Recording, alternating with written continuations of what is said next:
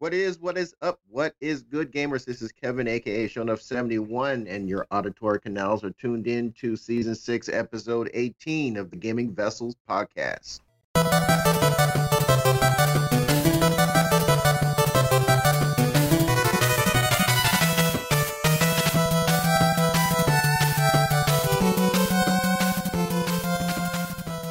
And of course, I'm not in the digital studio alone. Along with me are my partners in crime. We got Dez, the Bay Area Terror. What's going on, brother?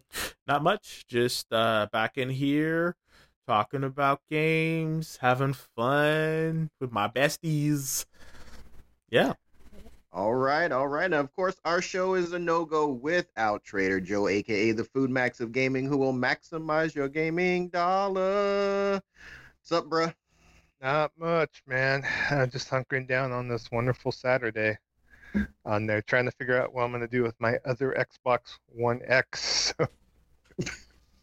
Other Yes. X, the other.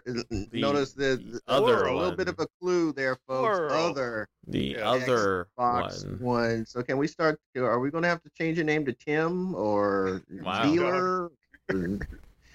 I don't know. Does this look a little sus? Call me Joe Eastwood. There you go. Oh Lord.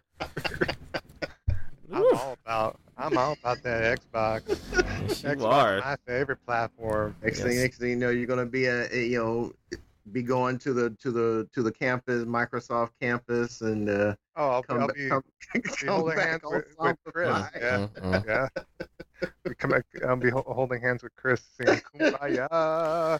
Wow. Xbox, my lord, Kumbaya. Nah, Every I- game- I wanna- game everywhere. Oh my god. Yes. So just to circle back the conversation, I did buy the uh, Xbox uh, One X, not the Series X. I was almost going to say Series X because it gets confusing after a while. But I did get the Cyberpunk 2077 logo. Ooh. It's out there for Okay. 300 bucks with the game and a nice controller and all this other stuff. So, yeah, uh, it's you know we'll talk about in our like what you've been playing segment, our you know vessel playlist on there. As far as, but I have been dabbling more in the Xbox One side of the fence. But both me and Des have been on there. But uh, I just felt it was just kind of a, a right price. If that thing was like 400 bucks, I wouldn't even have looked near it, much less even considered it. But you figure I'm paying, are you going to pay like uh, $59.99 for that Cyberpunk? Um, and then obviously it comes with the first expansion, plus it has an exclusive controller, which if I bought independently would have been like 65 bucks. So when in the end, if I'm able to trade the other Xbox One X in to GameStop, I think I'd get like about 175 bucks back on there. So it's overall, you know, just a $125 investment to get a controller and Cyberpunk and an expansion plus a limited edition console. So that's what I was thinking behind it, at least. So, Mm. Okay. So So there's some, man. there, there's some rationale behind it, but it was impulsive. Well, I mean, it, there, what's the rationale? You wanted to buy something and you bought it. I mean, I, I, I, I'm Yeah. just giving you a hard time just for giving you a hard time. Yeah. but, Oh, uh, I know. Far Do be what it- you far do. be it for me to tell somebody else how to spend their money. That's right.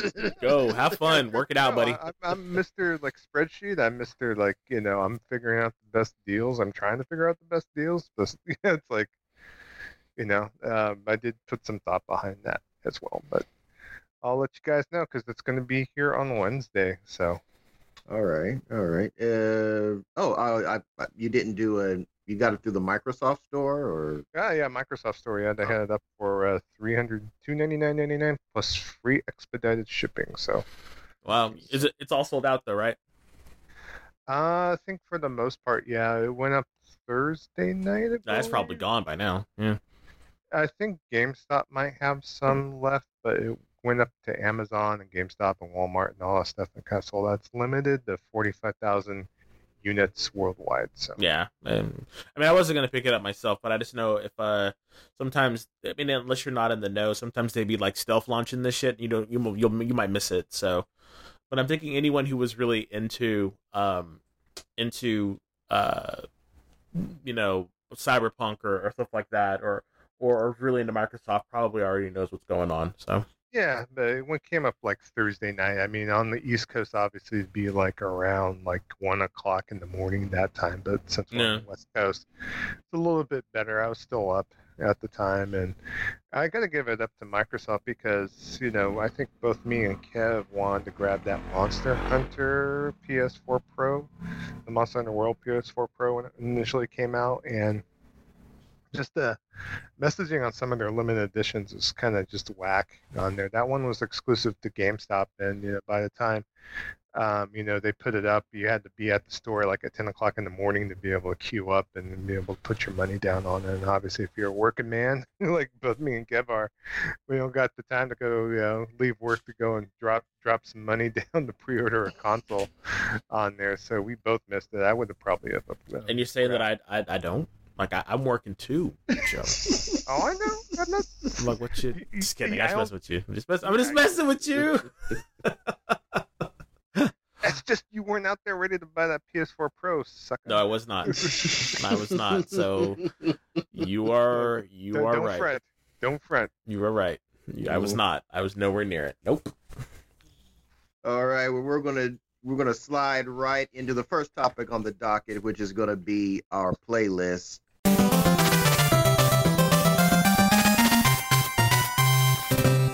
So, Des, why don't you kick things off? What you been playing, man? Well, uh, so I, I gotta be honest, which is, I, I gotta be honest, which is, I I did detour, uh, away from the PS4, and I fired up my Xbox. I actually, Y'all bots. I actually, no, no, Bots. no. I was talking to Joe about this earlier. No, pony for life, pony for life. I I I I bleed I bleed glue. i a pony getting never mind. So so I told Joe I'm gonna get a I'm gonna get a tattoo, and it's gonna be an upside down like like like horseshoe right on my arm, and underneath it's gonna be like um a ribbon. A ribbon underneath it around the circle. It's gonna be like flowing ribbon, right? And old English It's gonna be. I think uh, old English is new, but it's gonna be old English, and it's gonna say pony, the number four in the center, and then life right there. Pony. Pony's where you at. Stand up. Just kidding. I mean, again, as Joe has said many times, we are, uh, and so is Kevin, we are system agnostic. And when a game comes out for a system and it's only exclusive for a system, then you then you play that system. And it was really interesting because it just kind of popped into my head. Um, we've talked a lot about exclusivity, and uh, I know that you know some people are much more, you know, especially Kevin on uh, on our panel or our one of the hosts is, is very much like you know you kind of to disservice to your system if, if you if you don't have your first party exclusives. So i thought about that and i was like nah you know everyone gets to play it's fine.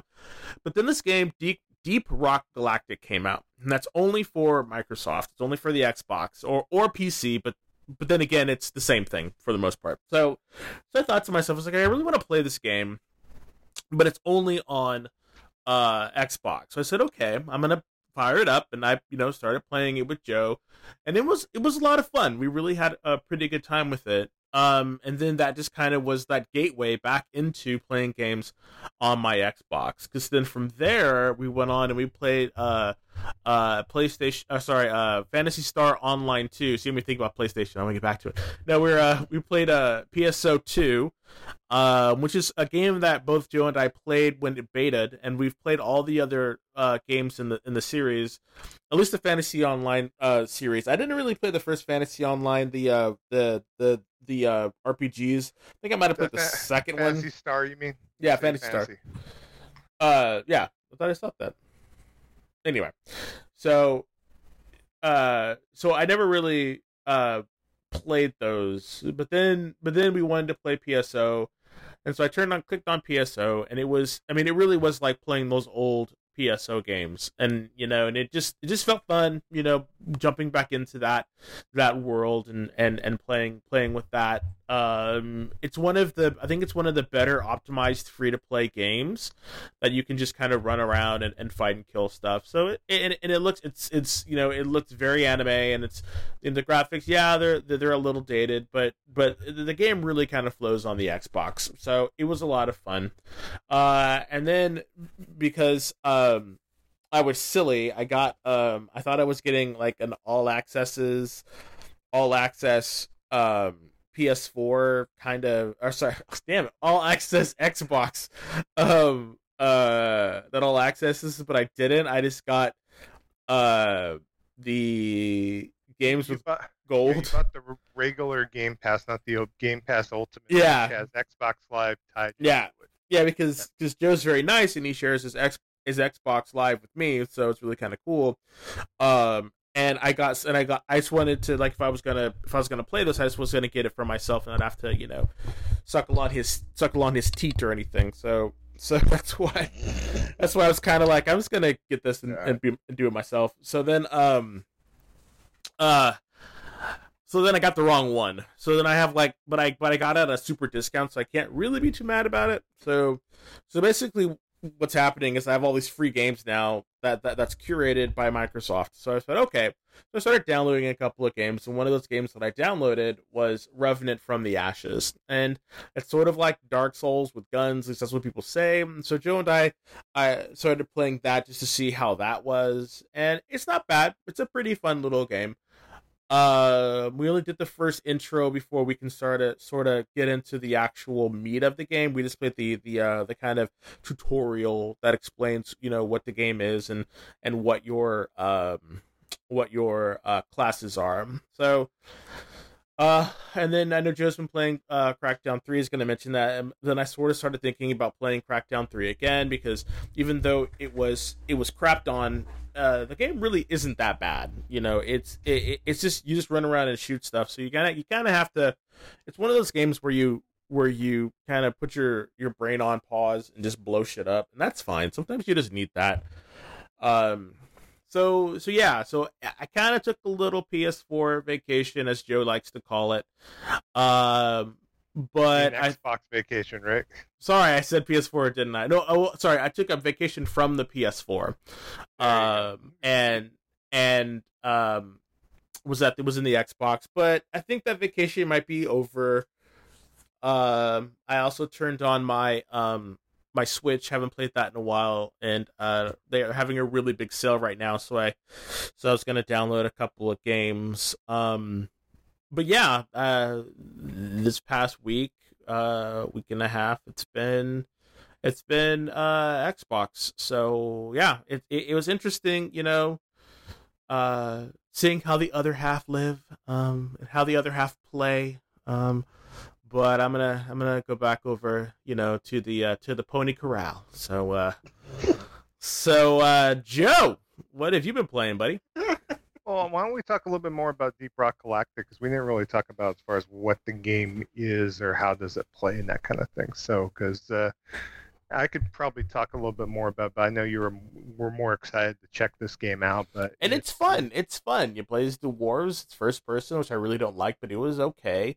And and you you you mine stuff in asteroids. Like the the the, the rinse and repeat of the game is and the game loop is actually pretty fun. You know, it's just it can be a little confusing, you know, and, and it can be a little challenging, but for the most part, it's pretty good. But yeah, please ex- eh, elaborate, my friend.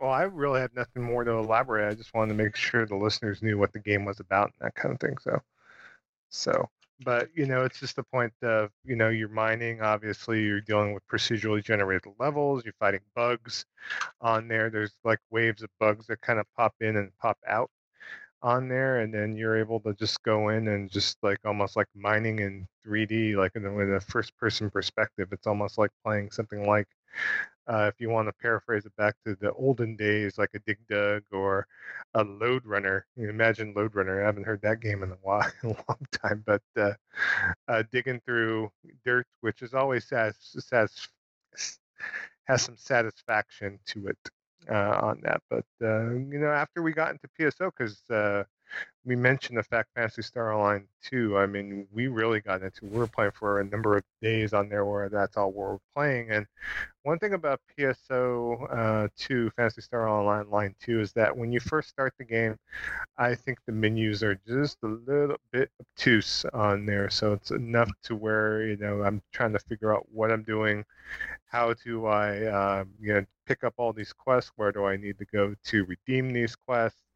Uh, where do I go? You know, there's a lot of tutorial uh, quests too uh, that you pick up from random NPCs that kind of shows you the ins and outs of the game, and it's almost like you have a revelation like you know 10 15 hours in oh this is really how i should be upgrading my weapons this is really how i should be approaching some of the stuff on there and one thing about free to playness too, it does allow a lot of rewards for it. So I haven't invested anything in it. Des, I know you paid a little bit for ten dollars reset and uh, from some other odds and ends, right? Reset. Well, I wanted to reset my mag because I got really into mag is a little companion that that gives you bonuses depending on how you build it can give you different bonuses to like defense or attack and whatnot and so i rebuilt it or or or, or, stripped it away and, and started it over again.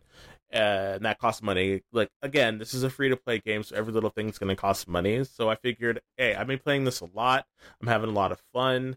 Uh, let me throw down ten dollars, you know, and just just kind of do something. So I did that, and I got a a second uh, another character slot. So again, you know, I probably did need to do that, but I've been having fun with it, and that was just my way to say, you know, to show them, hey, I enjoyed. I'll give you some. I'll give you a little bit of cash because again, it is free. So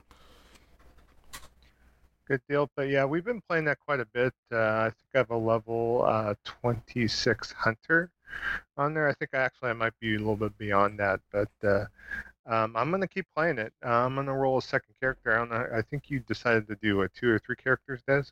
I have. I have technically because the reason why you you could do more characters is because everything is shared account wide. So so a lot of the daily quests, if you, you can complete them on multiple characters and get multiple money and rewards and stuff, and then so you basically use the other two or three, however many you get, to feed your one main. So if you want to do that, that's one way you can do it.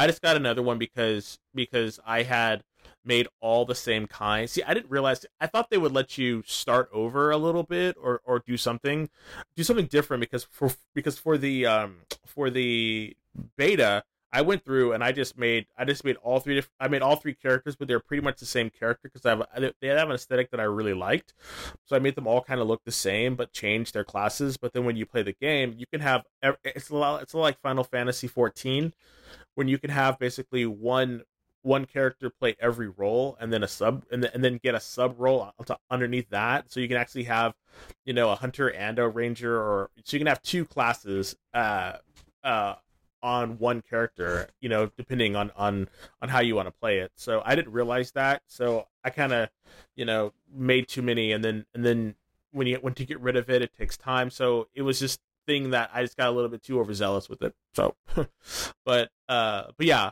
uh, that that's what what I did. You know, and I think if you're going to do that, it's probably better to to get you know at least one you know at least create another character that way you can play different but you don't have to you know if, if you don't want to it's yeah I, I want to eventually. I'm gonna sometime this weekend create a ranger. That way, I could go back and kind of experience that gameplay and and after playing for a while, I kind of I'm getting the beads, the same beads as I was playing the original Phantasy Star Online on oh, yeah. Uh, Dreamcast and GameCube on there. But you know, it's hard to see it, especially because there's a lot of systems and veneer on the top of it per se. But I think it's worthy of putting some money into it. I'm just not not sure if I'm going to be in all the cosmetics. So if if, if there's nothing really for me to do, I mean, I picked my one suit I think is badass. It's, it's like a you know crimson red and black. But you don't you don't want to be um you don't like your Xbox wear they gave you? Don't you want to show your botness? Off? Yes, uh, there is the Xbox Games Pass uh, rewards, and they gave me uh, Xbox uh, like a vest, a green vest with the Xbox Game Pass logo on the back, uh, as well as some Xbox emotes a, a green circle around my avatar. Uh, that, that, emote, shows, that emote is uh, I could, horrible. I could actually put an Xbox One controller in my hand, in my character's hand, It's while I'm out on horrible. It's horrible. the go. They Oh, should have. They should have given you the Xbox onesie. It's ho- Kevin. It is It sold in Australia. horrible, Kevin. I would have. I would have put on the Xbox onesie, the bodysuit or something. Kevin. Kevin, it's Uh. horrible. It's I, I, I will only do it ugh, to spite you, Desmond. That's it is so bad. And so I'll be in my menu, right? And I won't see him, and I'll come out of my menu, and he's so okay. So he has these two emotes, and one is you're on your knees, spread knees, and his hands are up, and you're creating like this X, like like you're fucking fanning, like bringing a plane in, and there's this giant like light up X in front of him, and I'm like, no, right? And then the other one is you're bending over backwards, like that crab walk from like The Exorcist oh. or whatever. When you're bent Goldo over, yeah, like, Soul Calibur. yeah, yeah, O- Olo, yeah, Olo from Soul Calibur, and he like bent Goldo, Goldo. yeah, older, whatever. So he's bent over like a like a zero, and it's a it's a zero with like a flash. So I'm in my menu. I come out of my menu, and he's standing in front of me doing that, and I'm like, "Stop it!" And he's just fucking laughing, like, "Ooh," and I'm like, "Shut up! It's horrible." So yeah, I don't. Oh my god, it's so horrible, so horrible. I'm just like, please don't, please don't do that. X gonna give it to you. I guess you know it's gonna give me too much. it's gonna have to run away. Ugh. So, yeah, it's uh, it's a lot. It's it's a lot, dude. Yeah. Uh, well, I've also been playing. I played the tutorial of Remnant from the Ashes. It's a Game Pass game. So, uh, if you are out there and have Game Pass, uh, if you want to play that with us, it's a four-player uh, co- cooperative game, and so we'll be kind of interested to see uh, once you guys hear this episode, uh, since we're all up on the Xbox and on free-to-play PSO2. If you do have access, feel free to join us. On yeah, yeah. I mean, I found out you can also if you create a, if you create a um, uh, what is it? If you create a guild, you get more stuff. So Yeah. yeah. Oh, uh, we might have to be on that business. So, Yeah. but. Uh, other than that, um, I did dabble back on the PlayStation 4 off and on, and uh, mainly been still hunkering down on Division 2, uh, Warlords in New York. Uh, of course, there's four bur- boroughs in there, four bosses before you take on Aaron Keener on there. So I've almost got the the second borough I've been working on closed on there. I opened up the boss last night. I'll be able to go in there and then tackle that and kind of move on on there. I don't know if you want to go back and play that Des, but uh, Yeah, you I know. actually do. I uh I do want to get back into that because um again, I really enjoyed uh that series. So yeah, if you're wanting to play that again, I really I think it was I think I just needed a break from the division because we were playing it so long.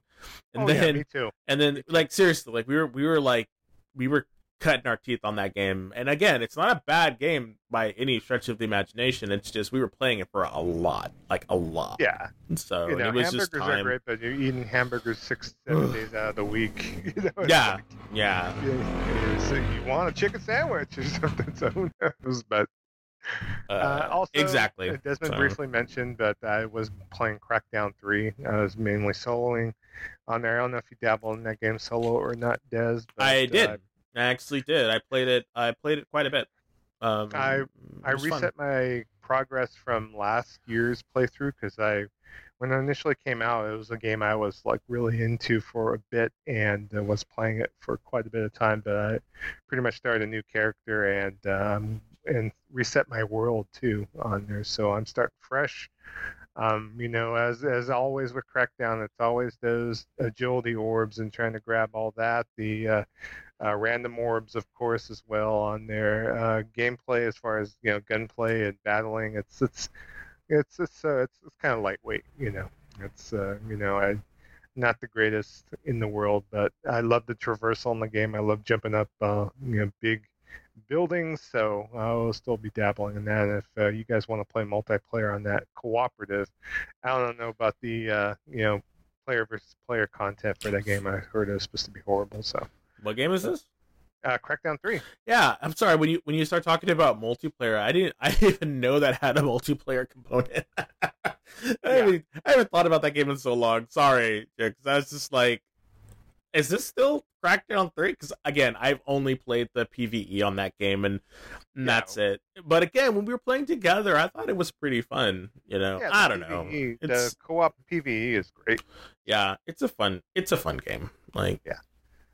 Yeah. All right, Kev, what you been doing? What you been playing, buddy? Uh, well, what I've been playing, I've been, well, I went back and uh, what was it? Uh, reevaluated some games that I had been playing and was like, is this is this really for me? So first on that list is going to be Ori and the Will of the Wisps, and I really love. I I I, I think Ori is a great game. It's just a bit too much of a technical platformer for me personally. There's two things. That and you know, call me a hater if you want, but that Xbox controller is not really designed for 2D games at all. Uh, particularly when you start getting into technical platformers. I get it. A lot of people have used it and played Ori 1 and Ori 2, finished the games and didn't have a problem. Hey, kudos to you 100,000%. More power to you, but I cannot when when it comes to the more technical functions of Ori's abilities in in Ori 2 in particular, it ain't happening, Captain. And uh, it, you know, I it, it the controller is just not working in my favor. Um, I'm kind of getting burned out on the Metroidvania aspect of it as well. Um, it's a little bit, it's a little bit overbearing. Uh, at the at the part that I'm at, I'm at the section where there's this giant bear blocking this cave, and I got to figure out how to make him move. And I I went to YouTube and looked up some stuff, and it's like there was some stuff that I should have picked out, picked up, I guess, from another section of the game to make the waterways passable because the water is poisonous.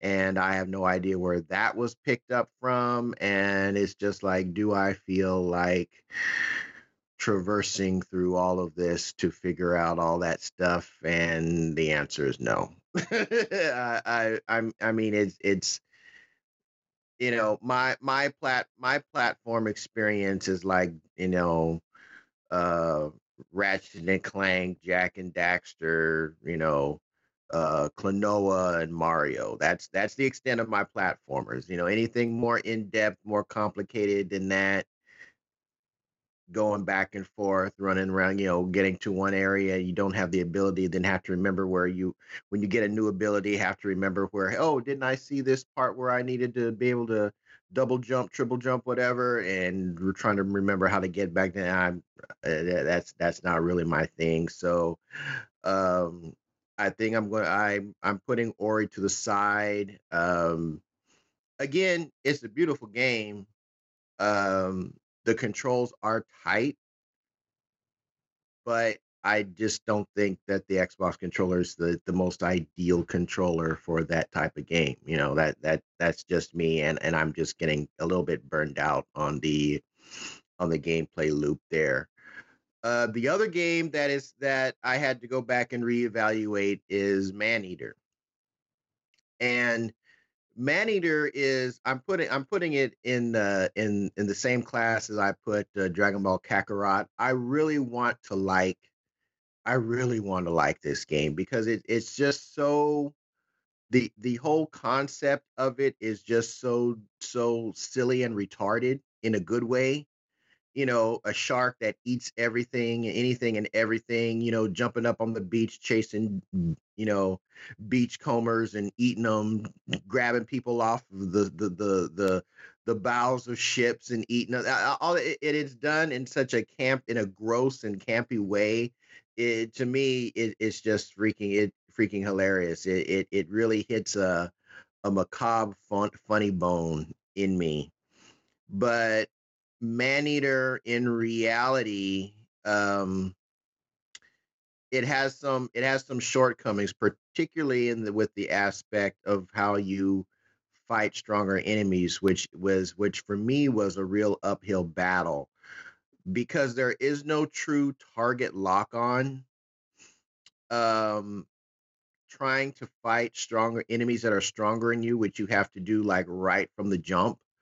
The idea is that you have to constantly eat to build to make your shark grow, and everything you eat stores up uh, evolution points, different proteins and lipids, and I forget what what they call uh, each of the several different uh, evolution resources that you utilize. Um, but you you're you, you're constantly eating everything, and everything you eat gives you adds to a particular resource and including the stronger enemies that you fight. Like right, right where I'm at right now, I'm uh, I'm considered a teen.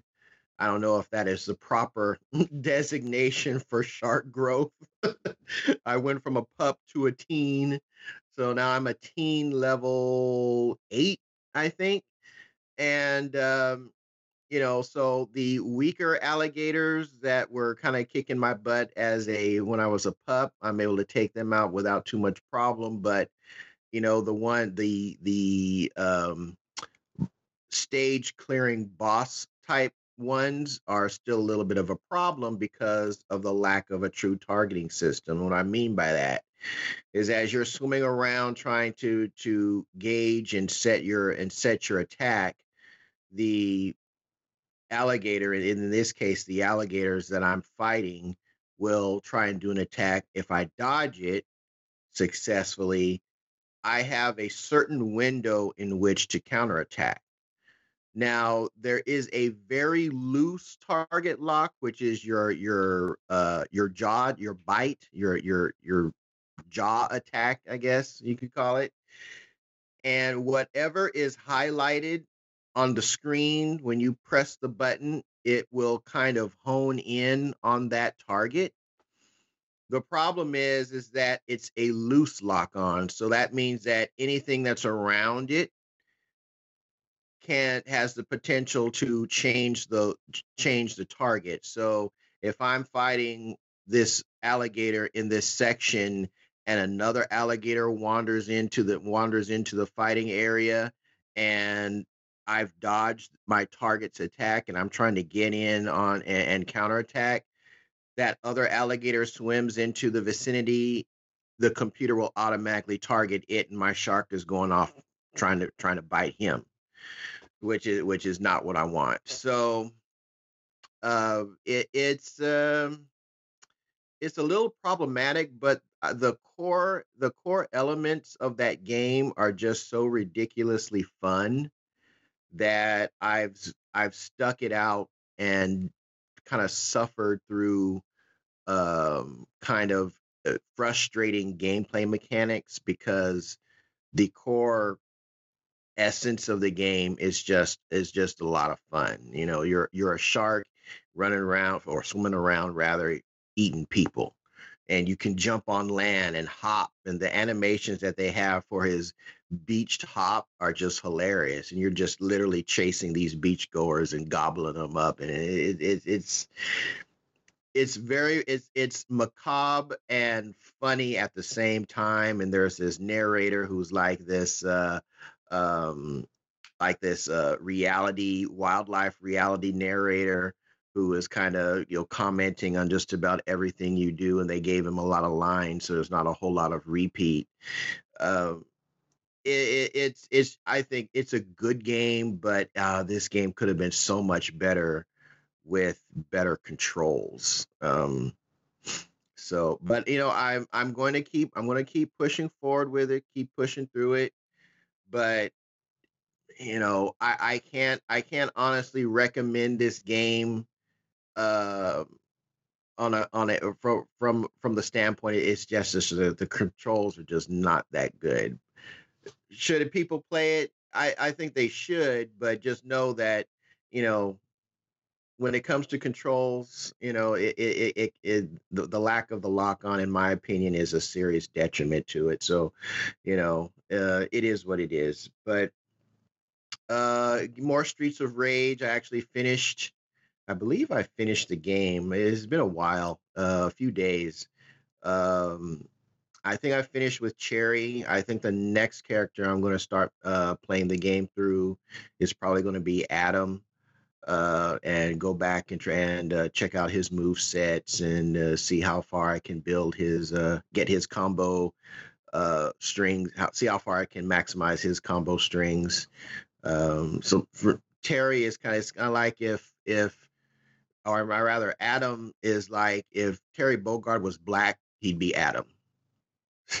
so so he uh or a cool black guy. Yeah then he'd be adam. Uh he, he has very terry bogardish moves as that's one of the reasons why why i like him. Um so that's probably and in the the game's lore he is cherry's father. So uh, it's going to be interesting to to kind of go through the game with him. Uh, more Sekiro. Uh, really haven't made a whole lot of headway with in in that too much. I just when I remember I jump into Sekiro, it's always late, so I don't have too much to say on that. But Monster Hunter World Iceborne, um, been playing that. Uh, Safi returned this week, so uh, I jumped back into the Safi sieges, and I really hadn't planned to do that.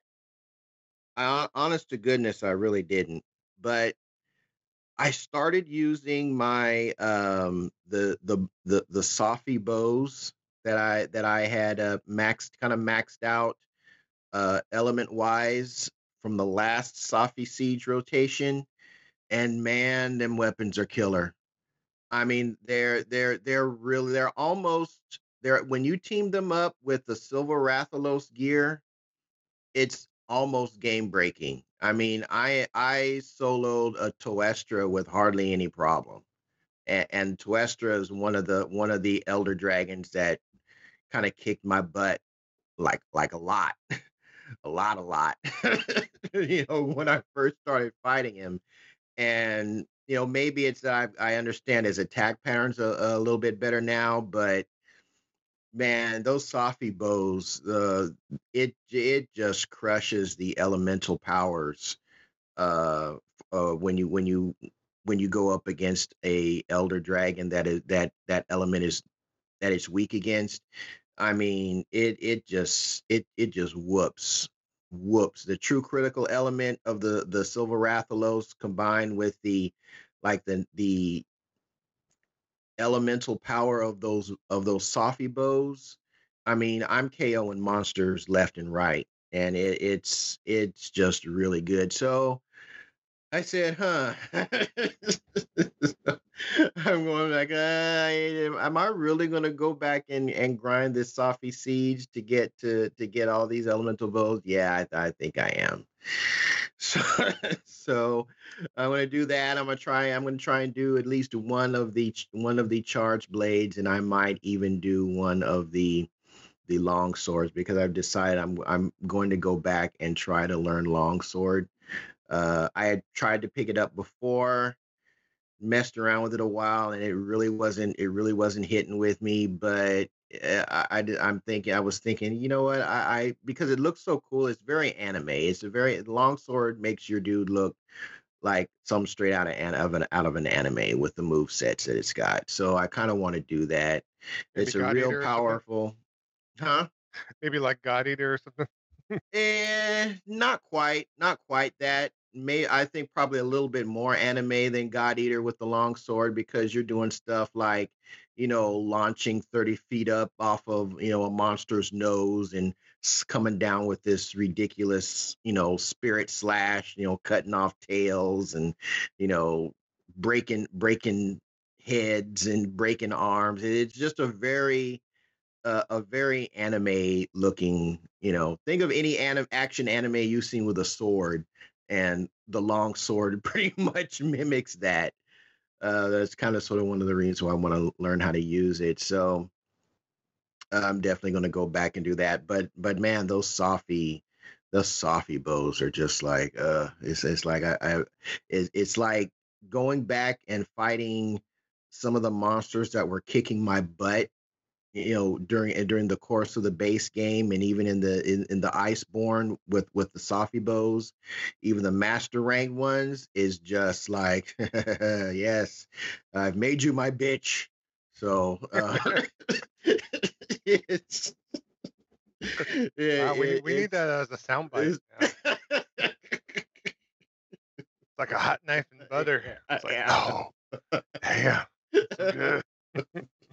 not not not that good. I mean, this oh, is okay. you know not, but, but it, it, feels good to go back and start and and you know and, and cripple those those uh those monstrous bastards that were whooping my butt, you know, during the course of the game. So, well, but uh, Hmm? get better so we could join you and you can just help us like you know just just uh, weekend at Bernie's us through all the Iceborne content. Well, whenever whenever you, you know whenever you guys are ready to go back into it, I'll help you because like I've already as far as the Safi weapons, I've got I've got a maxed out frost dragon and electric bow so the only thing that's I'm not gonna do I'm not gonna do the blast bow because blast is kind of kind of eh, it's kind of I mean it, it's a strong it's not even an element it's a strong uh condition that you can lay on a monster but eh, I, I I I'm I'm perfectly happy with element and so the only ones that's really left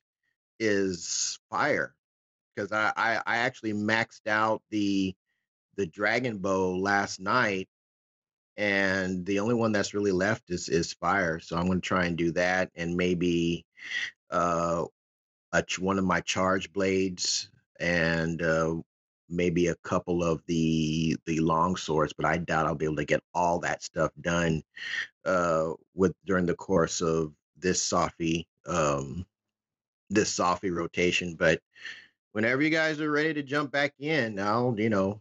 Uh, because I'm I think my my my master rank is like um I'm 200 and something, which Yeesh. really isn't high. It, yeah, it's, it's not that. Believe me, that's not that high. Still though, mm-hmm.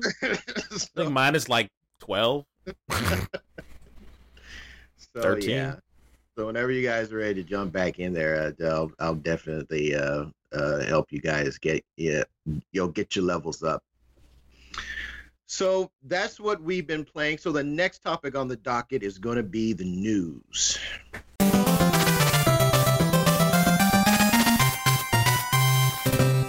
So Trader Joe, why don't you let the folks know what's been going on, bro?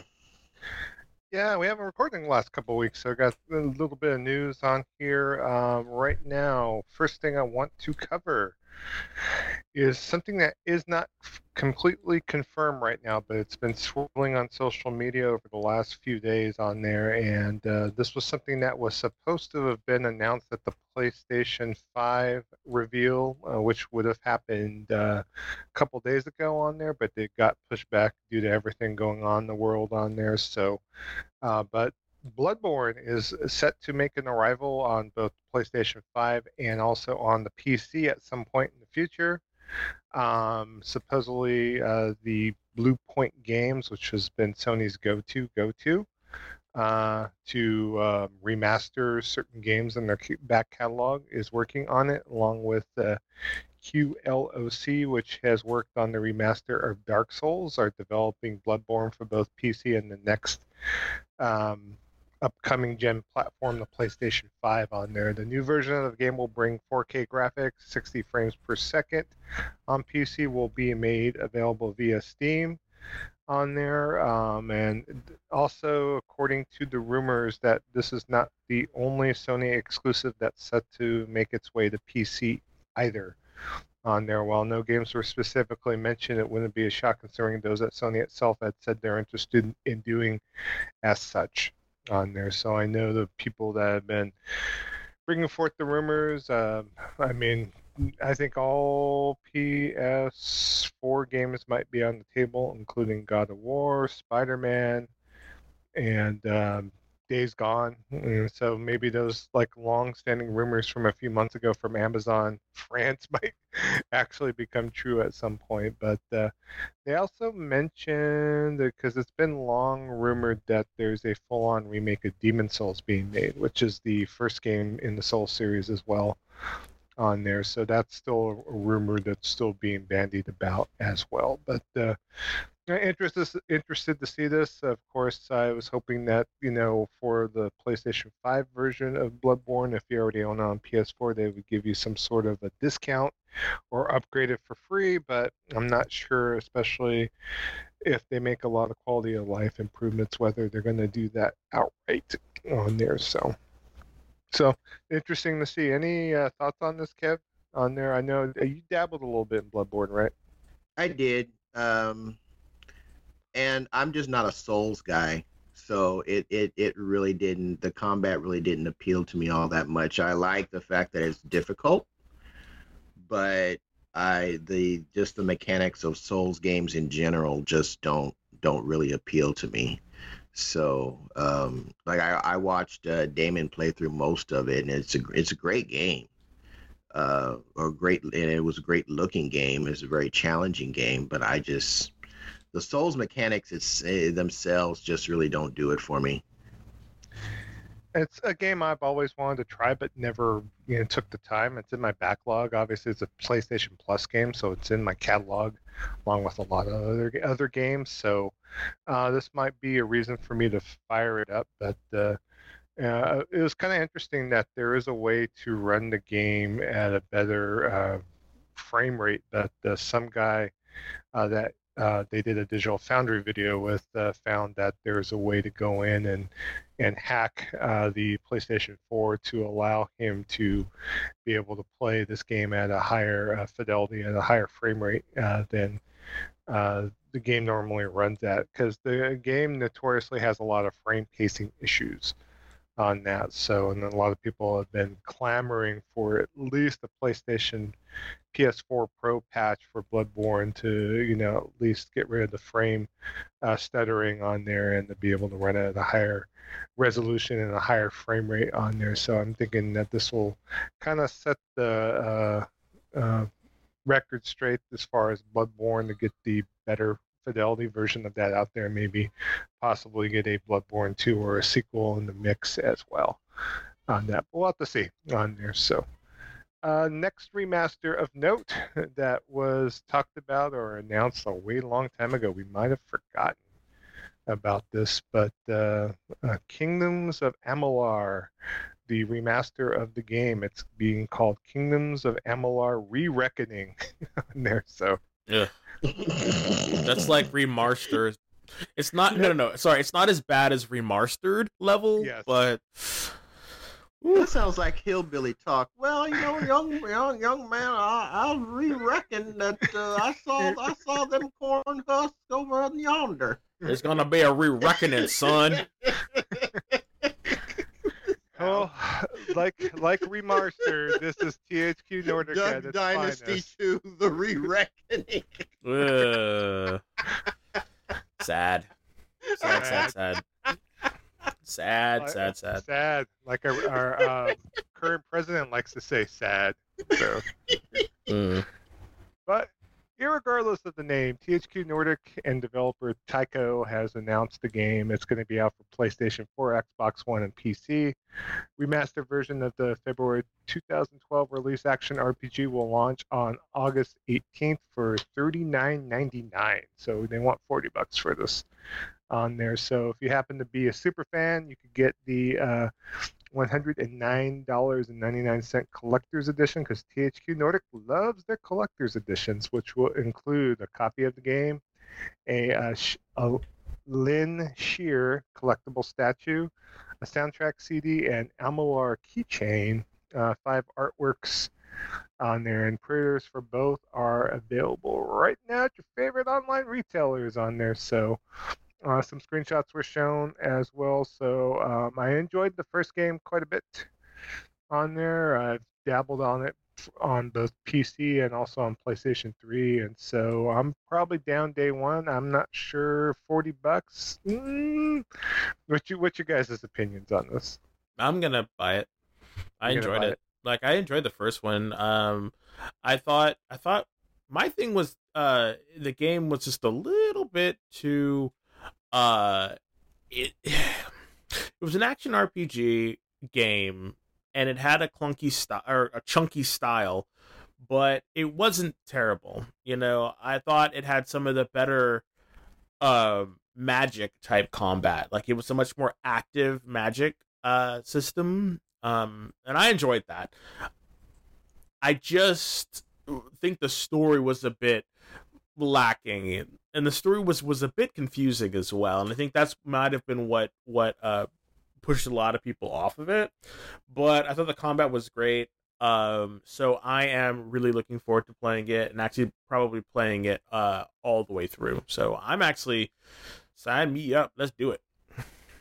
Yeah i was thinking i've, I've been debating about firing this up on uh Xbox because I know it's a back compat game, and or firing up on my Origin account because uh, for a minute I was playing it on that. I was actually um, uh, playing it so that I was able to play in a higher graphical fidelity because I was, um, um, I believe, overscanning it, meaning I was running at a higher resolution and bringing it down to my mon- monitor's resolution on there, and I felt like it was. Yeah, I, I was playing it for quite a bit of time on there. It's one of my games I was kind of venturing forward on my PC a little bit. So, but I am looking forward to it. Uh, whether it's day one, I mean, there's also that Saints Row 3 remaster that THQ brought out that I've been kind of waiting to, to pick up too. But um, I might wait till it gets a cheaper price, possibly. Well, we'll see. So.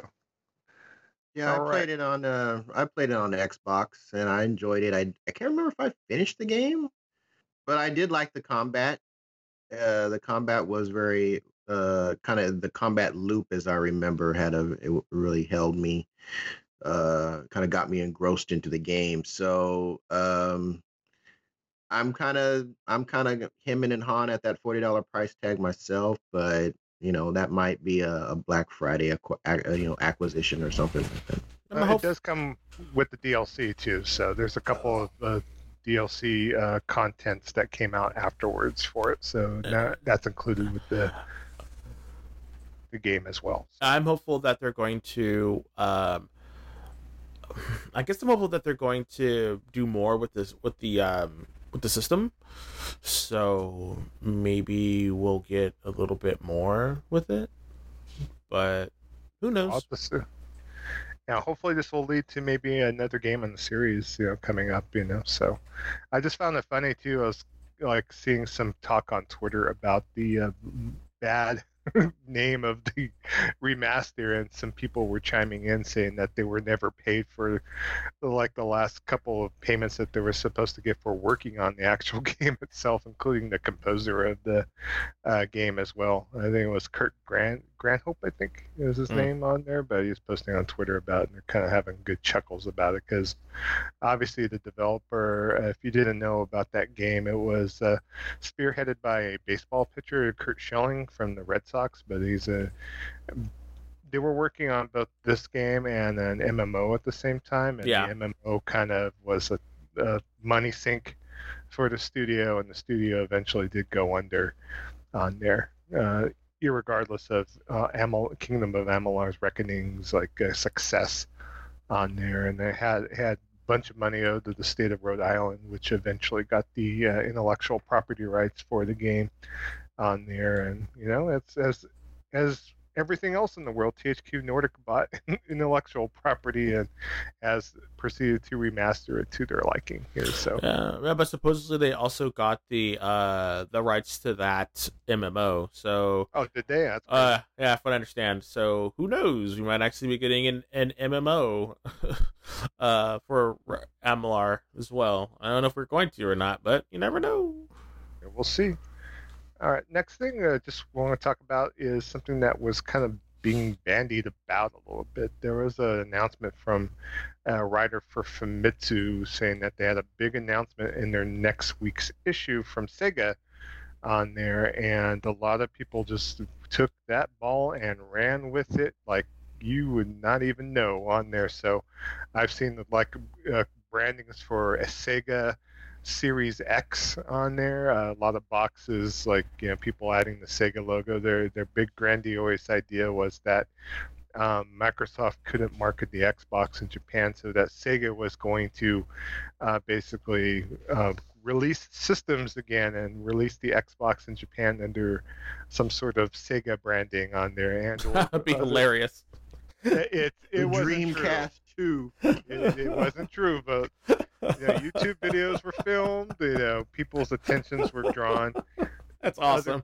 Other big rumor was that Microsoft was going to buy Sega outright and was going to announce it in Famitsu of all places. So on there, but what actually got um, unveiled? Uh, there was two things. Uh, there was a Game Gear Mini uh, revealed on there, and this thing is tinier than tiny on that. So, and if you want to check it out, uh, it hasn't been announced for U.S. release yet, but uh, I think it might be smaller than the Game Boy Micro. So, so it might be virtually, in my opinion, unplayable. But we'll have to see when it does come out. I, I think for me, I'm, it's a no go for me. I don't know about you, gentlemen, or not with the mini Game Gear. No, uh, that's a hard pass for me. Why? Yeah. No. That is a hard pass for me because I mean, I mean, I the, if I want to play Genesis games, there's way better options out there. Yeah, it's not even Genesis; it's Game or Gear games. Game so- Gear. Well, Yeah. I, I kind of looked at the Game Gear as kind of being a portable, you know, Genesis It was uh, actually a portable in- Master System. So Master System. Yeah, Yeah. In that same, in that same, in that same rank, that that same kind of like the Nomad. You know, um, if if I want to play those games, there's better options out there. So, no. Yeah, but the big thing that they announced in Famitsu, which is probably only applicable for Japan, is they announced something called fog gaming on there. So they're calling an initiative that they're working on. And the idea of fog gaming is to connect uh, Sega-owned game centers throughout Japan uh, through a cloud server with a user delay of less than one millisecond on there. Basically, what they're planning on doing with this players at home will be able to play arcade games anytime through cloud gaming on there through a particular um, platform, either the PC, existing consoles, uh, maybe online, something similar to Stadia on there. And uh, what they're wanting to do is basically give an ability to connect to arcade machines from your home on there. So, and connecting through the server, of course, and that they're going to release new arcade machines specifically made for fog gaming on there. That way, if you want to play the game while the arcade is open, you are able to go down and play as usual uh, at your local arcade. But if you want to play at night or uh, some time when the arcade is not open, you're able to go and basically connect to the um, server remotely and play on your applicable device on there. So this is what Sega's working on. They're trying to still make the arcade viable in Japan and obviously elsewhere. But to me, this is kind of a cool thing because of the fact that Sega, in, to this day, is still releasing new arcade games in Japan that normally do not even make it over to our consoles or even PC.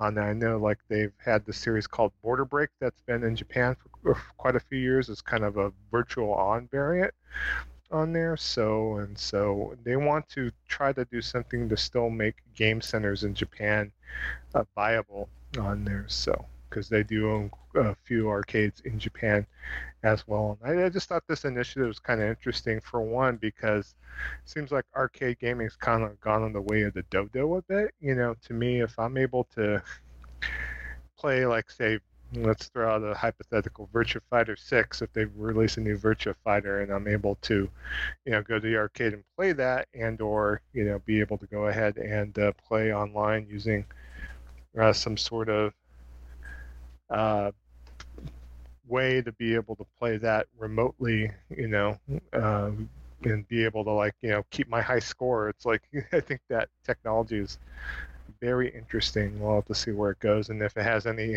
implement in, implements for you know our side of the world versus Japan on that. So Well, it's just the only problem with that is is Japan's infrastructure for for like data transference. I guess is supposed to be a lot higher than ours. So oh yeah, for sure. Yeah, so I just don't think we have the just the tech to do it right now, or, or for whatever reason. I don't know why, lazy, whatever.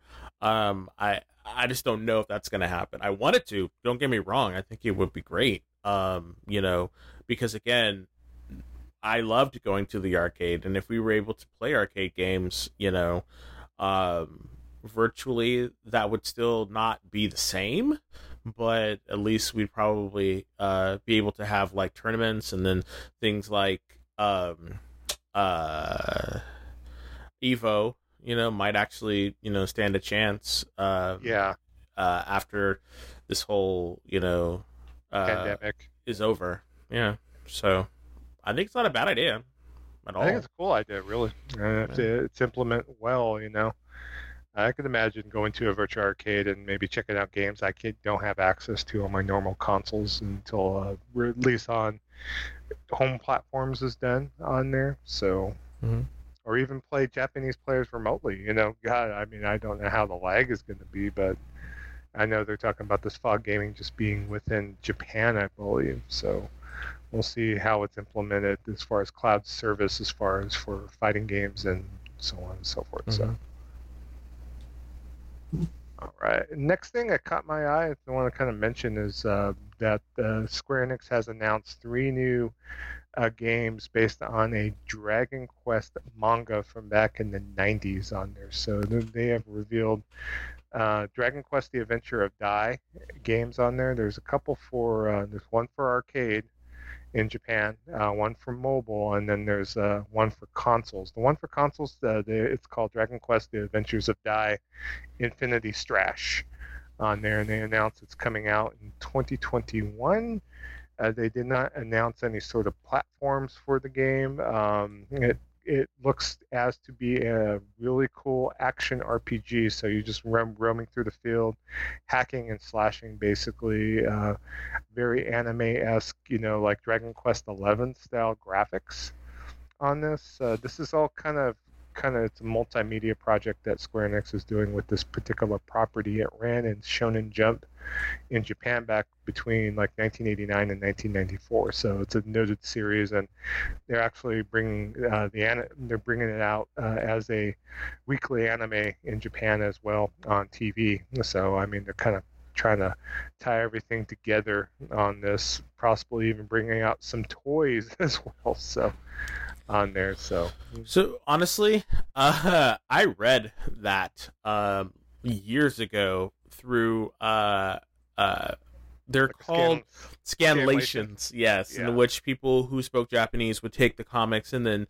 uh, translate them and then and then post the screenshots. Uh, so I read most of it, and it's pretty fun. Like I enjoyed the crap out of it. So, so for them to actually be releasing that, I'm actually here for it. Like I was like, oh damn! When Joe sent me the trailer for it, I was like, woo, this is cool. But then of course I immediately got sad because I'm thinking, oh, we're not gonna get it, meh. you know, because you know I'm still waiting for uh Dragon Quest Ten. So yeah, but um.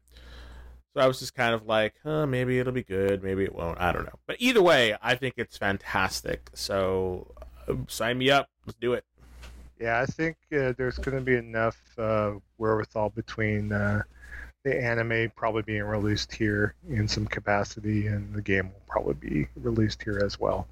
On there, I know they look to release most Dragon Quest properties here, even though I know as popular as they are, they kind of reached the bargain bin at some point here. I wish they were more popular than they currently are, but you know, you get what you get on there. So at least they are taking the time to release these games here. So and looks pretty cool. So I'll have to keep an eye out for that. So 2021 though, so I'll have to kind of remember for all the system launches and so on and so forth. Keep an eye on it next year. So Oh, I'm definitely gonna keep my eye on it. Like I oh, just, me too. it looks too, yeah. so much fun. And again, having it be a part of uh something that I re- like, uh, that makes me want. Ho- hopefully, that they're gonna be releasing the actual manga over here. So that's what that's what I would. That's really what I want to read. Like I want to see the manga Yeah. again personally, you know. And so yeah, bring it over. Let's do this. Yes. They could probably bring some other old manga uh, in other properties. I mean, if anything, I could I could see a new Yu Yu Hakusho coming out or something. Oh, be that's old, old. Ooh, Lord. That's Oh, that's old, old. Mm. I don't even know if most people listening even know what that is. So All right. Next thing that kind of caught my attention is Actually, uh, hold on, Kevin. Do you have any thoughts about that about Dragon Quest? Do you do you like? uh, Are you kind of okay with that, or are you like? What you know? No, thank you. I was uh, wondering because this is like that's. I mean, it, normally it's a turn-based RPG, but it looks like this is going to be much more action oriented. So, yeah, I, I I- I hate to use the the the comparison of like Kakarot, but you know, I think he would be better than than than that. If it's like Kakarot, that's a hard pass. Well, yeah, Um, but, you know, No, it's not. it the I I didn't see that. I didn't see the trailer. I didn't Oh, get okay. a chance to see it. Um, I don't know. It it it. I'm I would have to I would have to be enticed by the game systems because Yeah. I have no connection with Dragon Quest. okay, all right. So. okay. No, uh, underst- it's gonna have to be about with the game. is- For me, is I'd have to judge it on on the actual gameplay loop. Yeah. Okay. Uh, totally, totally perfect. Yeah, good deal. Well, maybe get a chance to take a look at that trailer and uh, let us know what you think. So. Mhm. All right. Next thing I want to bring up, uh, there was a particular game that was released for Xbox a couple of years ago called uh, Super Lucky's Tale. It's like a really cutesy uh, platforming game with a uh, two-tailed fox on there. Uh, it's kind of a love letter to classic uh, 3D platformers like Jak and Daxter, Ratchet and Clank on there. And so they wanted to bring an updated version of that game for the Switch about six months ago called uh, New Super Lucky's Tale. But uh, surprisingly, uh, the developer Playful Studios, I guess, is kind of out of the Microsoft and Xbox loop because they are going to be bringing the game out for uh, PlayStation 4, both physically and digitally, and also uh, releasing New Super Lucky's Tale for Xbox One digitally on that this summer on that. So, so it's uh, going to be released, and uh, if you're interested in this game, definitely keep an eye out for it. Uh, I just thought it was interesting because I wanted to maybe possibly check out the Switch version of this game, and knowing it's coming out for PlayStation 4, I think I will grab it there. So. Wait, hasn't this game already been out? Oh, yeah. Xbox? Yeah, So why was- are they re-releasing it for the Xbox One? They are Mm. they are releasing it for the Xbox One as well. Yeah. No, but why are they? Re- But why? It's already out on the Xbox. No, This is new. This is a sequ- it's like a, a sequel. It's a oh, it's a version. Oh, so it's like when they when they redid Ratchet and Clank. Then you just said that, yeah, right? Wait a Yeah. because this is this game was originally like a like a a produced from like it was supposed to be like a VR for one of the Yeah. one of the VR headsets on PC or something Yeah, like uh, it was that. a, it was originally an Oculus Rift. yeah, an Oculus Rift game. Then they called it New Super Lucky's Tale when it originally launched on on Xbox. Well, that's And it's now called, they're calling it New the same New Super Lucky Tale, and they're re-releasing it on the. I don't understand. I don't- it's it's a new version of the game. the The original game on Oculus was Lucky's Tale, and then Xbox picked it up and they called it Super Lucky's Tale, which was released for Xbox One and PC. That's currently on Games Pass at the moment. I sworn on that there. they called it New Super Lucky's Tale because it, it because of its Oculus roots. They wanted to differentiate it from the Oculus version. I could have what they called it. No, and then they released a new Super Lucky's Tale, which is an updated version of the Super Lucky's Tale Yeah. that came out for the Switch about six months ago, and so now they are circling back and releasing it for the Xbox One, but they're also bringing it out for the PlayStation 4 as well. So- No, I, I have it for the Switch. That's why I was like, I don't get this.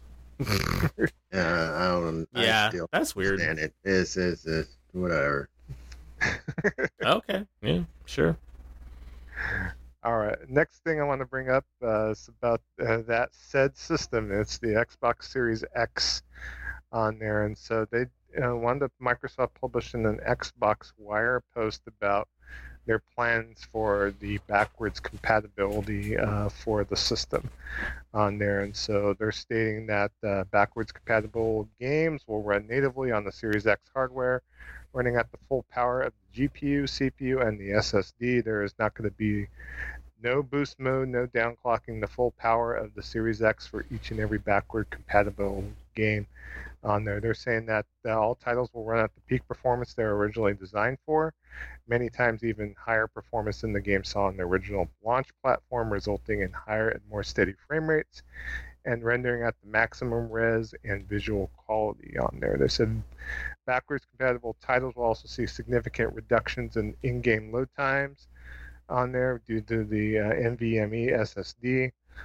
on there, and they are going to implement a feature that will enable the platform to add HDR support to backwards compatible games that weren't programmed for. So even back to um, original Xbox, uh, they are going to add HDR support to those titles as well on there uh, with the um, power of the operating system that's built into the Series X on there. They're also going to be creating uh, the ability to be able to double the frame rate on a select set of titles from 30 frames to 60 frames per second or 60 frames to 120 frames per second as well on there. So there's a lot of work, and I got to kind of give it up to the back compatible team at Xbox. I think uh, between all the platforms, they probably have worked the most to get prior generation games onto the system. So you know, and it's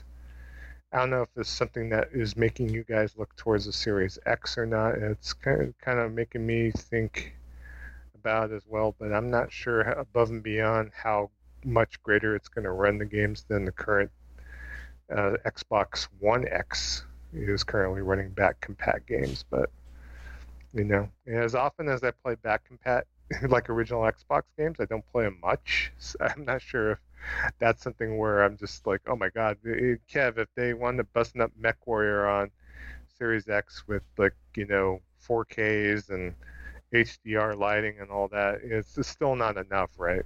I don't, I don't know what you're. Again, it, it's like, I that's all well and good, but I don't buy a new console to play old games.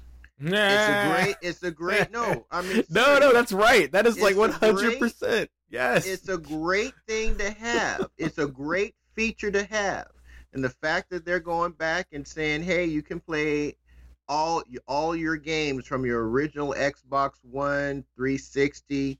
I'm not original. Well, when I say Xbox One, I mean the original Xbox.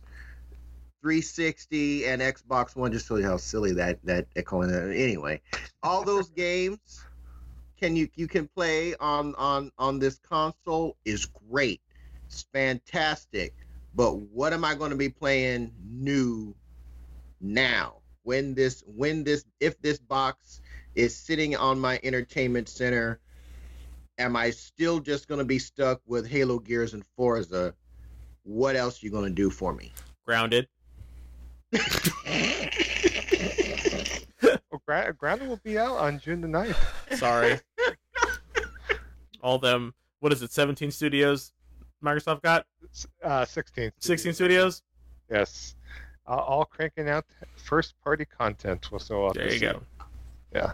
Uh, but I, I mean, you know, again, I, I'm still, I'm, you know, I'm, I've got the One X right now and I'm and the only thing I use it for is to play games from freaking 2005 and 2007, namely Ninja Gaiden Black, Ninja Gaiden 2, and at some point Ninja Gaiden 3. Yeah. That's so so I have to just say this, like I I have to give it to Kev. Like, because when Joe and I took our little vacation to to to X Xbot land, uh Kevin came up with us and then he like he hung out with us, you know, for a minute, but I could tell, Kev, you were not enjoying it. You're just kind of like, uh, you know, because you're because like you're just like, mm, you know, because like you seriously were just playing all the all the older games. So I guess it's like and please correct me if I'm wrong, but it felt like you were just not really into it, and I was just like,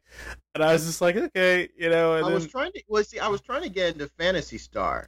Yeah, because I did try that, but the menus, nah, I, I can't do them menus. Yeah, if it would have played, been like the the what I remember Phantasy Star being on the Dreamcast, I'd have been all about it. But them MMO MMO RPG like menus, menu for menus for menu's sake, nah, I can't do that. Yeah. Um, but going through there and actually like legitimately trying to find something to play on the Xbox one uh, on the on the current generation is just oh man i remember this on 360 yeah. oh man i remember this on the original xbox. Let me check that out. Is it on game pass? Yes no? Okay oh, i'm gonna play that. That's not why you buy a new console mm, that's why you buy uh steam huh? That's, that's, i mean i mean you know that's it's not. I mean you you buy a new console for new games, new game experiences, sequels to existing games that push the boundaries of what their of what the prior the prior ones did. You don't you don't go and drop 500 bucks, 400 bucks, 500 bucks on on new hardware to go back and visit games from two generations ago. I mean, I mean, hey, if if if if if that's what other people do, hey, more power to you. I'm not here to tell you how to enjoy the gaming hobby. It, you know, different different things for different people. But when I'm if I'm going to go to Best Buy or GameStop or Amazon and drop my 400 500 dollars on a console, I'm looking forward to new games, new experiences, new new adventures you know, I'm not. I'm. It, would it be dope if the PS5 could play everything from PS1 through PS4? That would be awesome. But that's not the main reason why I'm buying this game. And if and if and if Sony came out and said, "Look, um, all we're doing is all we're doing is all we're doing is PS4 backwards compatibility. We we we're not, you know, PS1, PS2, PS3 it's it's it ain't it ain't happening, Captain. I'm cool with that.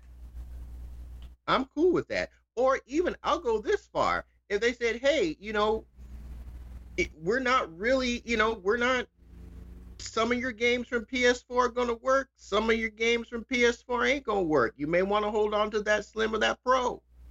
I'm cool with that because the first when I go and I buy a new console, I want new games if if if if those old games really mean that much to me, I can hold on to the hardware.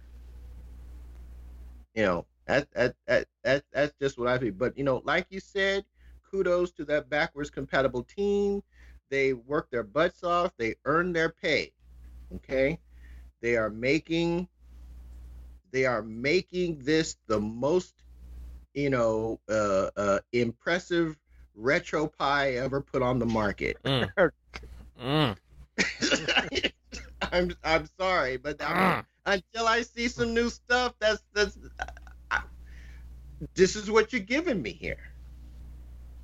Well, that you know, this is going to be like the side dish, hopefully, not the main dish on here. Unfortunately, we don't know everything that Microsoft has up the bat for the Xbox Series X software lineup on there. But uh, you know, to me, if if they knock it out of the park, and have all this back back compat stuff on the top, then it might be a day one confirm for me, at least on here. If it's a point that uh, you know that their game lineup's kind of wishy-washy, or it's like Forza Gears and Halo plus whatever else, you know, that they want to add on the top, and then it's kind of be where I hold on to my Xbox One X and kind of see where things go from that point. So it just depends how everything kind of proceeds for me at least on there. I know you, Des, you're not going to pick up it up right away uh, because of, you know, I know you've always stated you know don't want the the latest and the greatest. You just want to play some games on there. Well, I, I just yeah. don't need the latest and the greatest. So it's like, yeah. Mm. So for sure. All right, we'll keep an eye on that. We're going to see more about the Series X coming up probably in July as far as the first party lineup. So, and in, including such titles as Grounded, which is going to be out on the open open demo next week. So, oh gosh, I, I mean. I mean, here, you know, and I just, I, I'll just say, if if Xbox shows me something that I want to play, I would be more interested in acquiring the system. But on the other hand, I've got a gaming PC and a gaming PC that I that I could be I could use that money to buy a Series X to simply upgrade because all those games are coming to PC day and date. So I just have to juggle my physical, my my the physical discs that I have for Xbox, you know, from Xbox One, Xbox 360, and being able to go to play those and juxtapose that against just well, let me do I go ahead and upgrade my gaming PC um, and just kind of bounce and try to figure out, you know, make the make the smartest move for me and on that point. But I mean, if they've got games that that I want to play, I'm going to play them. It's not like I. It's not like I'm not going to. But yeah. Plus, we could. Got you got to give me. You got to give me something to work with here. For sure. Halo, Gears, and Forza ain't gonna cut it. And with their current philosophy with their systems, it's like you they could knock it out of the park with this lineup and you can play all those games on Xbox One X. So I mean, it's just well, that's depend- a whole other ball of wax that don't make any sense either. I know it's not part of the the, the article here, but you know, it, their whole their whole Xbox's methodology for next gen is just counter to everything that I want from a next gen console at this point. You know, we'll see in July, but as of right now, everything that they're doing is counteractive to what I expect from a next generation console.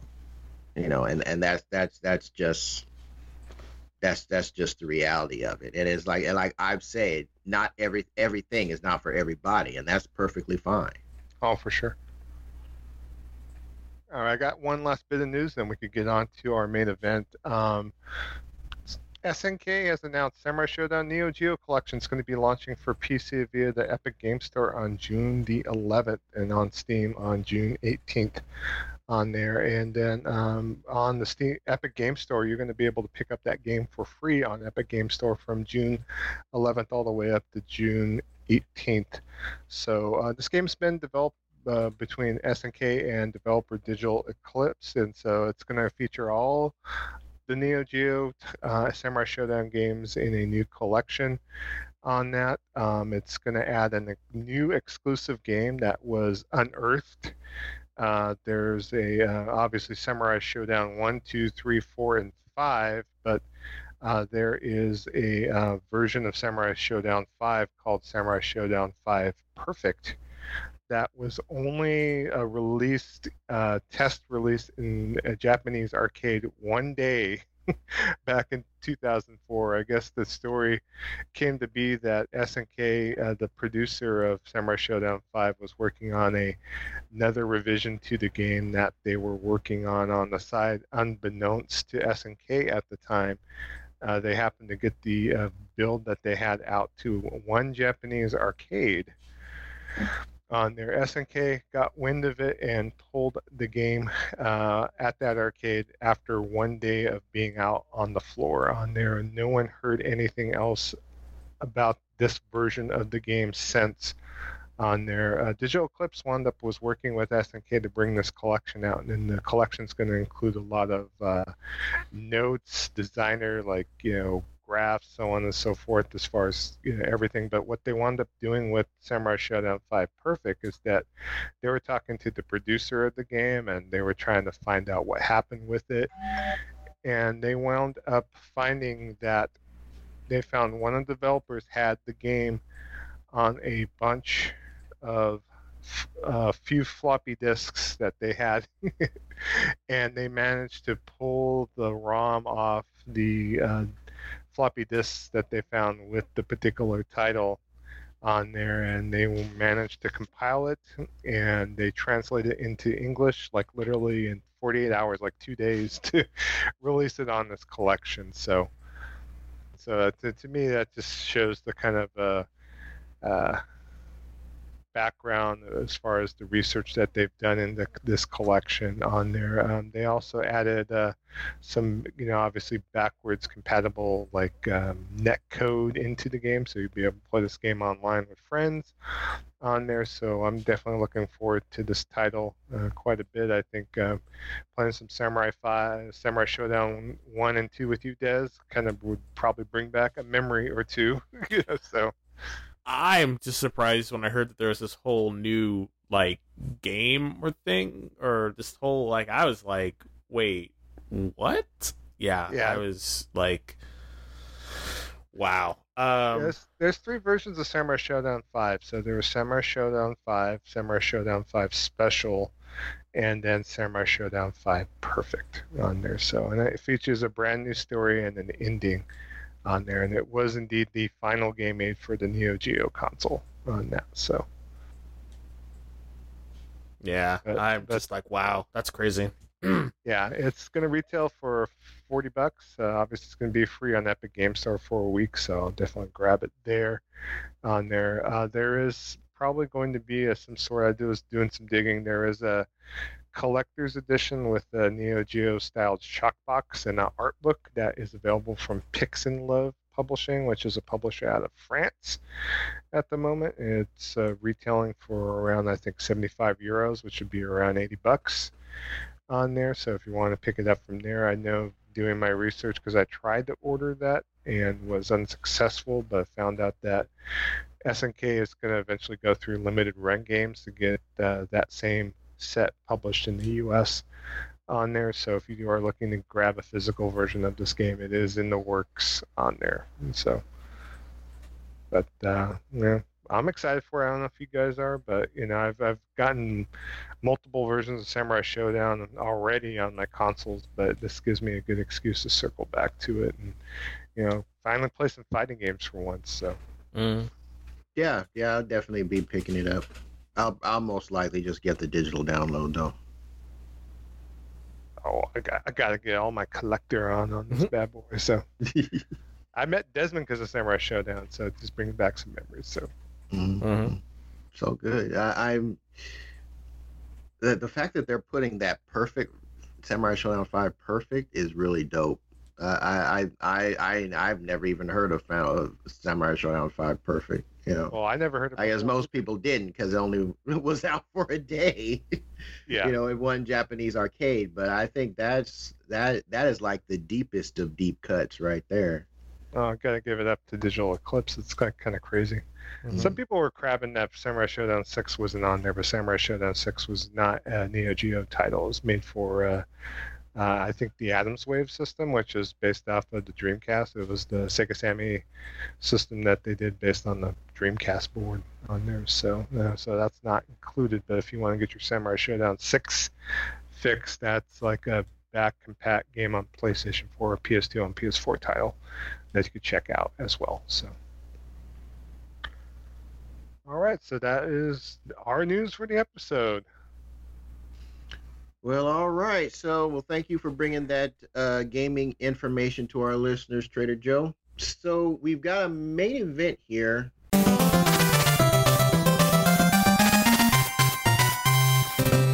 Um, unfortunately, my computer is not opening these links.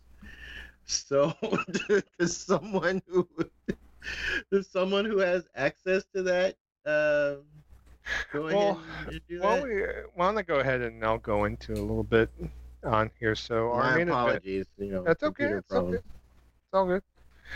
So basically, we were putting a question out there to the audience on there regarding because the PlayStation 5 reveal was normally scheduled for this uh, past Thursday on there. It's still cup coming in the next couple of weeks, but uh, you know, our question basically was proposing what one thing, you know, game, service, or OS feature would you want to see the most for the PlayStation 5 reveal on there. So we did get some responses, but to kind of cover a little bit the links that are in the outline, Kevin, are kind of just going by what's the story so far on the PlayStation 5 on there. So obviously, uh, the Dual Sense controller was revealed a couple of, you know, I think about six to eight weeks ago on there. But uh, I know through GameIndustry.biz, Sony's uh, CEO Jim Ryan commented a few things to them. There's a nice long article there, so definitely if you want to get your read on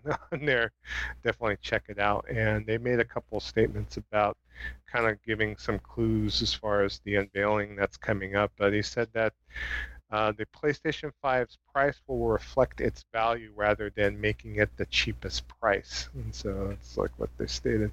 This is the quote I think the best way we can address this is by providing the best possible value proposition we can. I don't necessarily mean lowest price. Value is a combination of many things in our area. It means games, means the number of games, the depth of games, breadth of games, quality of games, price of games all of these things and how they avail themselves to the feature set of the platform on there. So, and they mentioned two regarding PlayStation 4 games. Uh, they mentioned the fact that they have no plans to do any cross generational titles, which differs from the philosophy from what Microsoft is doing. Um, he stated in the same article, we have our always said that we believe in generations. We believe that when you go to all the trouble of creating a next gen console, that it should include features and benefits that the previous generation does not include. In that, in our view, people should make games that m- can make the most of those features on there. So we made the comment on that, stating that, and they said that uh, after um, Last of Us 2 and Ghost of Tsushima, that they are not going to be releasing any further uh, big first party titles on the PlayStation 4 that they're all going to be strictly on the PlayStation 5 on that. So, and then last but not least, they did state too that uh, all PlayStation 4 games from here on out after July 13th must be uh, able to run on the PlayStation 5 on there. So, so so they um, want to make sure that any PlayStation 4 titles from this point forward can work on the PlayStation 5 on there. So, which is good. You know, I'm Yeah. thinking that's a really good thing. It's what people wanted. I think it's a little bit too late, but uh, it's good to see it. Like I'm, I'm, I'm, I am happy to see it. So, um, Uh, well, what what this is basically is just want to make sure that the developer does the legwork because right now they are working on doing the legwork for prior release games for the PlayStation 4. They stated back in March that the overwhelming majority of the 4,000 plus PlayStation 4 titles will be playable on PlayStation 5, and that they're testing hundreds of titles and preparing to test thousands more on that. They're de- evaluating games on a title by title basis to spot any issues that need adjustment uh, from the original software developers. So, cool. so, so there is a couple Awesome. modes. There's like a legacy mode and an enhanced mode that uh, the PlayStation 5 will run PlayStation 4 games in, depending on the title. So, Oh, so like, I guess not everything can be upresed or something, or made to look good. That's correct, that yeah. boost mode that Mark Cerny was talking about that everybody was like so confused over. He said there's going to be at, at launch there's going to be like 100 games that are going to utilize the functionality of the PS5. They're working on 100 top give those top games. Oh, they were looking are at gonna be able to utilize- games. Yeah. Yeah, to utilize uh, the PS5's feature set. You know, the SSD and the throughput and you know reduced loading times, all that, all that stuff. Um, and, Should all you be know, boost I'm mode. sure resolution and all that stuff, but you're going to be able to just put your backlog on like a regular external uh, uh, hard drive and just play it as it was on either PS4 Pro or your standard PS4 and without problem. That that's that's that's pretty much what he said. So, how much is that going to cost, or is that part of it? No, That's that's just part- the part of- ability of the system. Oh, That's okay. the system itself. That's what it's going to be able to do. I know. I, mean, figured you'll that. Have to but- provide, you'll have to provide the external hard drive, I'm sure, because this is this console is SSD based. But you just plug the hard plug the external into the back, and you know there you go. You put all your your PS4 games there, and you'll be playing them off of that hard disk, not the SSD, but those one top 100 games that they are utilizing PS5 features for will be able to be played off the SSD and utilizing the PS5's feature set. cool. That's awesome. So, are those games going to be free, or uh, Well, if you already got them, that's a joke? Yeah. Just like I figure, because I because I know that I, I know because the, the the one thing that why people do certain things is there is, I, I you hope in the bottom of your heart you hope that it's for you know consumer loyalty or or because you know uh because they they like us or that we're awesome and all that other good stuff but the reality of it was i think that they looked at the metrics and uh, uh the Xbox was making money off their of that backwards compatibility because people were buying these games two and three times. I don't know why I do it. I don't know why you do it. I think that would be a great a great conversation for a main event.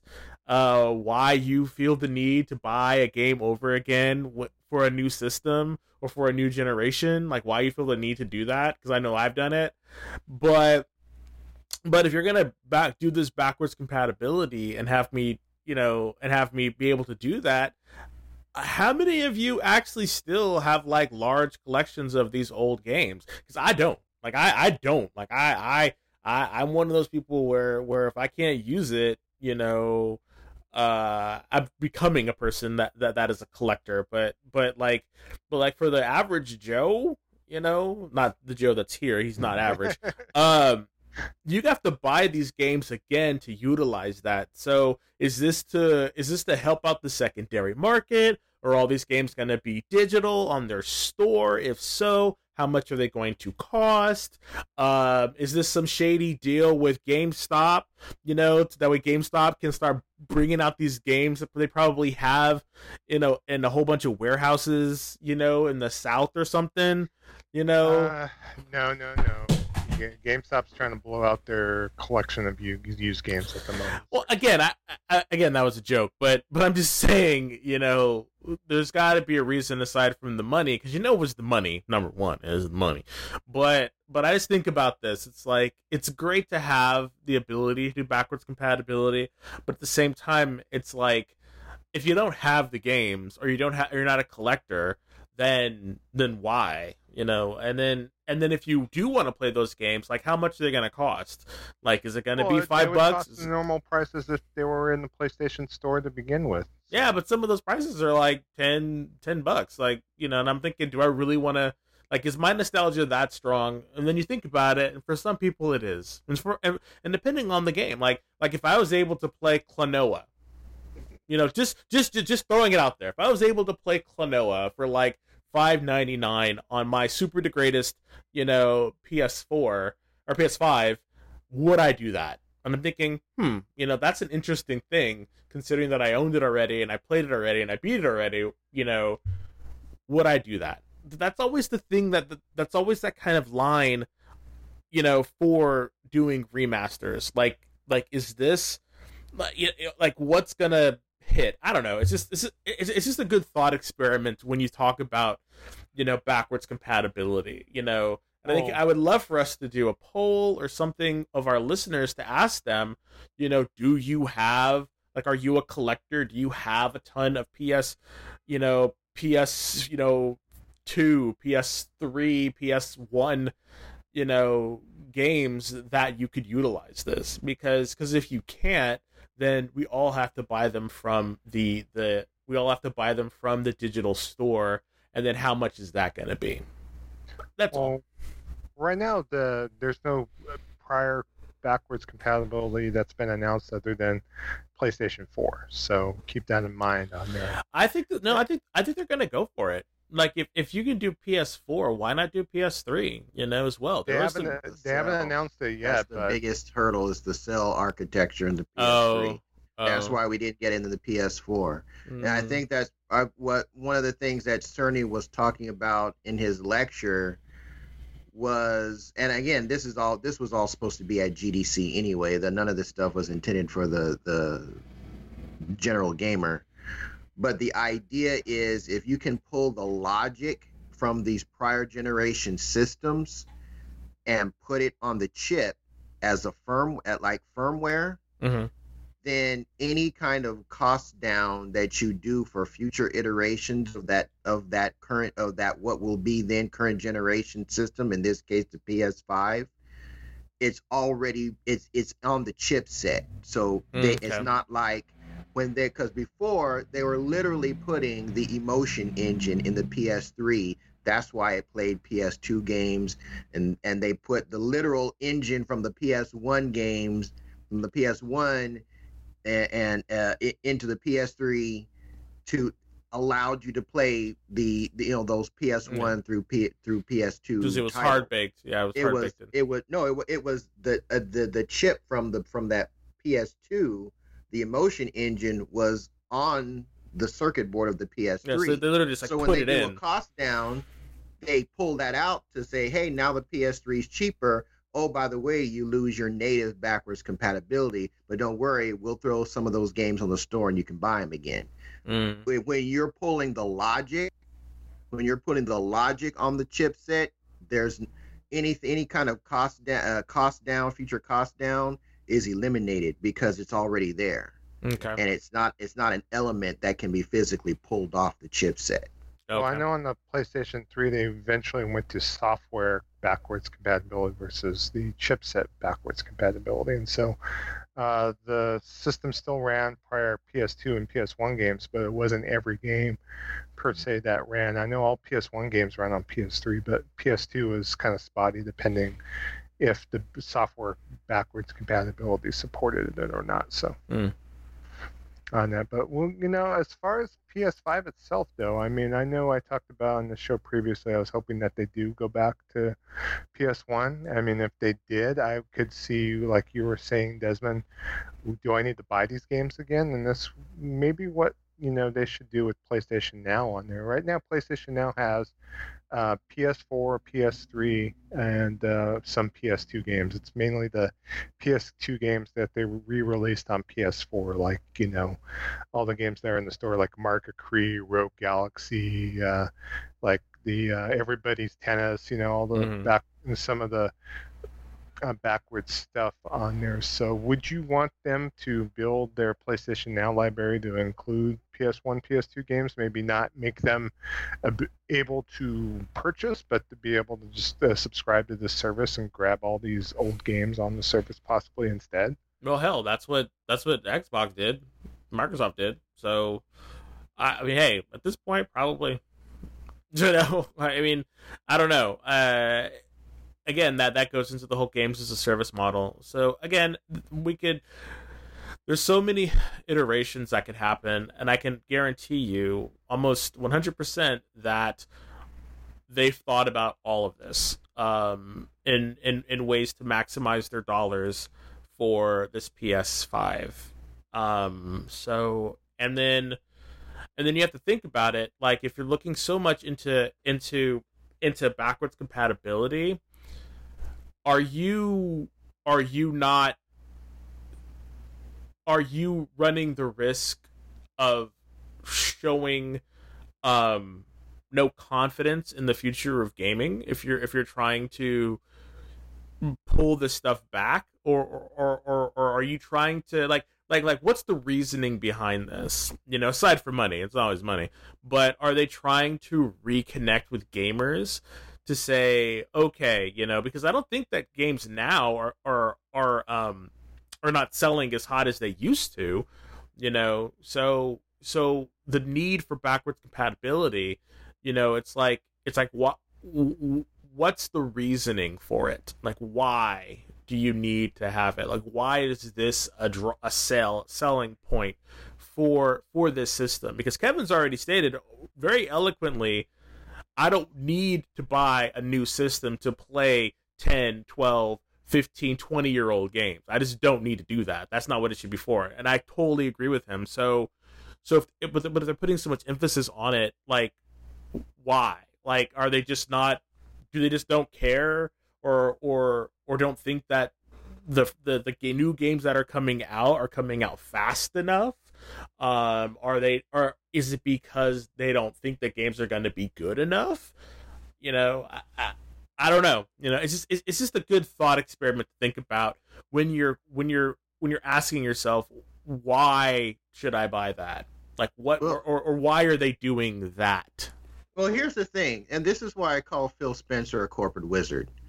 Uh, he, he has made it to where your old stuff is the new stuff. yeah I mean, I mean, really. I mean, because in every metric that I've seen published by any reliable source, they're saying that most people don't go back and play old games off their off their new their new hardware. um, Sony has said that. I want to say I've I've I've seen Microsoft has said that most people want most people are playing new content on that current generation hardware for the most part. But in Xbox's case, they've gone almost an entire generation with hardly giving people any new games. They've relied heavily on third party and they've painted themselves into a corner where they're getting ready to, they, they're getting ready to go into a next generation and your hottest game is going to be grounded Mm. um you know i mean ideally it's a halo halo 5 or 6 halo 6 is or infinite whatever they're calling that is going to be launching with a new game. But since freaking gears of war you know that gears of that last gears of war game there's been nothing first party aaa and when you're telling people hey we've got this this super hot super powerful console for you to buy and it's going to cost x amount of dollars with proprietary ssds and all this wonderful stuff. Great piece of tech great kit. Um what are we what are people going to play on it? Yeah well we've already told them don't expect from the ground up uh series x games for two years. They've already said that. Every game that comes out has got to support the base xbox one as well people forget that. It's not just the one x. It's the base fat vhs vcr looking xbox one that has to be in, that has to be supported for every new first party game that comes out as well. So you know so you're not going to see the full potential for the next two years. So wow we've already got this back compat the this back compat team working. Let's just you know since the 360 was the glory days of xbox anyway let's just make this a main feature for xbox going forward. Being able to play old games in better graphical performance fidelity than you could when those games first came out that's that's i think that's what it what it all boils down to. Because whatever hotness they've got going right now with these new studio acquisitions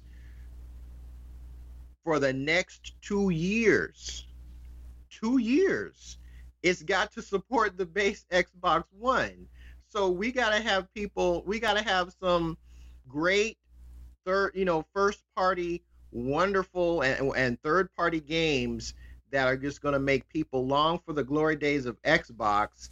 Where are you going to find that? You're going to find that in the Xbox 360 library, which is arguably the best console that Microsoft has ever put out, aside Well- from Red Ring of Death. Um, as far as software lineup goes, first, first, second, and third party support. Well, let's let's kind of circle back because we want to focus on the PlayStation 5 reveal, and that's one thing we're asking our listeners as well on there. So, and then the question really is, what one thing are you looking forward to uh, with the PlayStation 5 reveal? Anything? It could be a game, a service, an OS feature. Uh, Uh, De- Des, do you have any one thing that you know you would want to see with the new system coming out? Mm, let me. I, I thought about this before, but there wasn't really anything that that I I really thought about except for more support for indies. Um, I'm thinking there's a lot of game smaller independent uh studios that could use the exposure and i know that steam eh, you know to a less much lesser extent epic uh really showcases that and the only only other platform to do that save microsoft is the switch. And i think there's a ton of really quality good quality you know independent games out there. And i'm thinking if if if these bigger consoles were able to give them more uh more uh visi- yeah exposure and visibility i think that that would be fantastic. Um just because I, I i i love them and i would love to see more uh of these kind of indie uh, uh pixel pixel like games, you know, um, kind of, or or whatever, you know, just kind of come in and and and be in their shop. You know, I think Yeah. that's the one thing that I would like. Sony has been de-emphasizing indies for the last few years. Uh, I think And it's horrible. Kind of remember correctly, uh, they had independent games on their stage at one E3. I think 2014 E3, if I'm not mistaken, where they had a few creators up on stage on there, and then they had a few people at in Sony internal that were um, working with independent studios, but it was kind of de-emphasized a bit on there. They were more working on marketing with the, you know, uh, obviously Call of Duty and other tentpole titles on there. That uh, that's why a lot of the indie developers wound up uh, going over to the Switch, mainly for console, and obviously their uh, usual, you know, outlets on PC on there, which is mainly Steam on there and other um, stores as well on there. So, and Xbox, they do a good job with their Xbox uh, Indies thing, as they have curated a few games on there, including Deep Rock Galactic on there, because of the fact that they have a uh, like a system to where they could run open betas where PlayStation normally does not have that. That's the reason why they decided to bring Deep Rock Galactic out for Xbox first, is because they were doing it kind of as a um, in development kind of style where they were uh, still working on the game when they released it. So they released it like in like an open beta kind of thing. So on that. But we'll see. Uh, I know Shuhei Yoshida, uh, the noted Sony executive, has been basically promoted to work with independent developers within PlayStation. So a lot of the VR games right now are being uh, basically done by a lot of independent studios. But I know you wanting to see more five, ten, fifteen dollar games from like you know one like uh, one to two, three man developers. You know, kind of like what we saw at PlayStation PlayStation Experience a couple years ago on there. And I think the lack of outlet for these indie developers, the lack of Sony to run these shows as they used to run these shows on there. Hopefully they will circle and get back to that a little bit and kind of grow then from there. So Yeah, you know, like the like when we were at um PAX last year, you know, just seeing the big indie show and just stuff like that. Like I, I Yeah. think I think there's there is room enough for for for everybody. So Yeah. you know, yeah. okay, let's go ahead and we'll before I circle over to you, Kevin. Let's go and read a couple of our listeners' uh, answers to this. So, Lick, uh, Vic, excuse me, Lick, Vic, uh, also known on Twitter as Lego Bro, uh, answered, "I would like a radical change to the UI. It's been the same for two generations." I can see that. I can see that too. I booted up PlayStation 3 like I think a few weeks ago, and man, that thing is slower than molasses, man. So, and I think the UI for PlayStation 4 has kind of gone the same way on there. And, you know, I just want to see what they could think about one, for it being snappy, and two, you know, make it a bit different on there. You know, I want to be able to see. I mean, the blades on Xbox 360 is probably my favorite OS of any system ever on there. And see, all my Xbotness is coming out, man. it really is. Put it away, please. Ah, Put it away. well, what you, what's your guys feeling on the UI on the PS4, and then what's your favorite UI? if they don't change anything from the PS4, I really don't care. Um, I like the cross media bar. I it's what I'm used to. It's what I like. Um, I don't it, and I don't really see because the only th- I I just use the see the UI as a means to get to my content, and as long as it's simple, as long as it gets me to my content quickly, efficiently, I'm good. I've never been lost on the PS3 or PS4 UI. It was intuitive. I've never been lost for that matter on the Switch UI because it, in many ways, it mimics the the, the mm-hmm. cross media bar in in the way it does things. So as long as that is as long as that is maintained, they could just copy and paste the P, the cross media bar from the PS4, just make it, you know, like you were saying, a little snappy, a little quicker. I'm good. 'Cause, Uh, yeah. And I don't I don't buy a console for the UI. Well, I Lego just need to Bro be, wants- I just need wants- it to be effective in getting me to my content. I think yeah, I think I, I've always liked the switches um UI. It's very clean. But uh yeah, I I, I out of all three of them, I prefer PS4 is the best. It's just it's easier to navigate, you know. I don't know why. It's just and then when we were playing the um 360 like or sorry, when we were playing the Xbox Xbox sorry, the when we were playing the Xbox, it was just I don't know, like something about that something about it.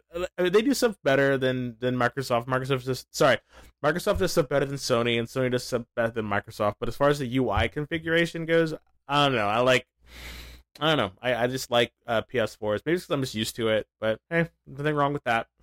Yeah, I was kind of learning a little bit with. But that's just the thing. One. It's like I always seem to have to like relearn the Xbox. You know their stuff. I was like, I don't know why. It just, it just never sticks with me. Maybe because I don't play it enough, but it just never sticks with me. It's crazy. Yeah, I was starting to make you know individual tabs for games on there, but you know it's it's like, in, in, unless you're like kind of digging into the OS a little bit, it's kind of esoteric, you know. So, and my thing is, if they clean up the UI, I think that would be something that's good. I think there's a lot of features on there that people don't use, like the communities feature, uh, like you know the thing where you do your own message boards, and then obviously even though they tried to do something with those tournaments and, making like some play dates on there with the calendar option that that didn't really take off either. You know if anything uh, implements in the actual os itself um, i want to see some discord integration i think that would be awesome on there. So you're going to take an outstanding like uh, a phone based message board based like you know program like discord and add it right into the os i think that would be uh, a big deal in my opinion. So that's why i'm hoping at least so for os wise so Alrighty, so from our next uh, person, uh, we got it from Chaffee, who is uh, that Chaffee. Uh, so please, uh, thanks Chaffee for for um, letting us know. Uh, so Chaffee says, I would like a firm release date with a quote unquote "you can pre-order today" statement, a rebranded quote unquote PS Now, and a new Resistance game. That's a lot. I mean, it doesn't sound like a lot, but Choppy, he, you really wanted some stuff. Like, so what are your what are your thoughts about that, guys? Yeah, I'm down with a new Resistance game for sure. Oh, me too. Resistance 3 is probably my favorite single player out of it. Uh, man, I played the freaking shit out of Resistance 2, especially Resistance 2 multiplayer. It used to be my go-to go-to for team deathmatch and deathmatch and that kind of thing. So, uh, since they have Insomniac in house now, I mean, it's a point that uh, you know they don't have to negotiate for them to make a new one. They should probably you know try to get the gang back together and you know see what's up with Resistance and kind of move that um, uh, game series forward on that. So I never really played any of them. Was uh, that Mars game a Resistance game?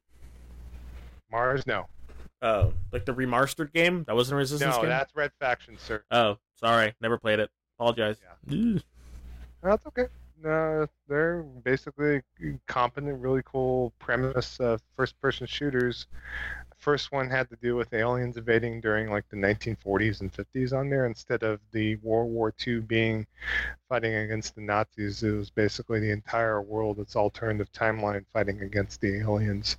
The the Chimera that came down on there, and so all three games in the series basically kind of follow uh, the kind of storyline and from there. And the three was especially cool because they happened all in, Amer- in American set pieces on there. That uh, Resistance one and two were mainly out of the Europe on there. So There you go. Cool. And what about the other two? Like, do you guys want a you can pre-order today statement and a rebranding of PS Now? Again, I really don't like PS Now was never anything that I ever thought that I would, you know, be a part of or anything, and I still aren't. Still aren't.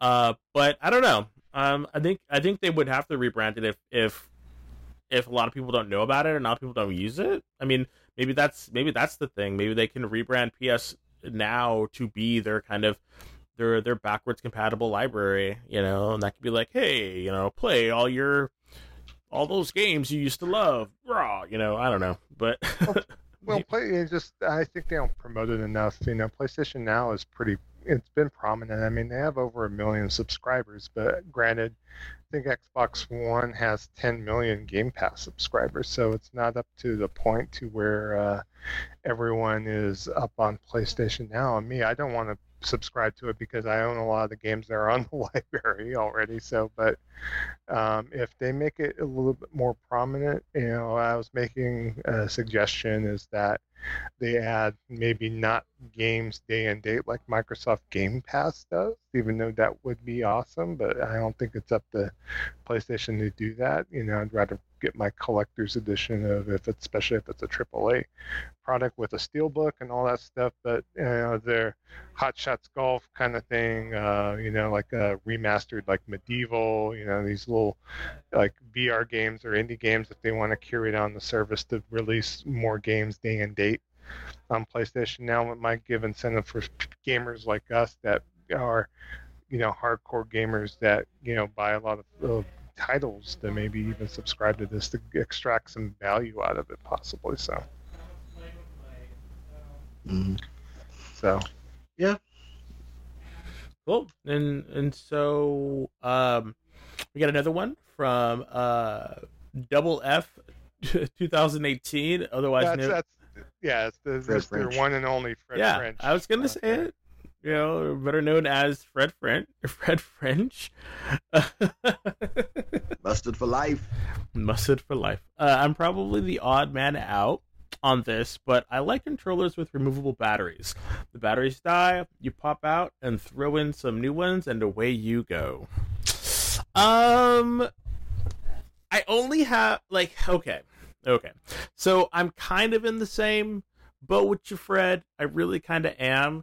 But one thing that didn't work for me was I'm used to like on the PS4 having one controller charged and ready that I'm playing with, and another one docked charging. That way I can just go back and forth. No problem, no fuss, no muss.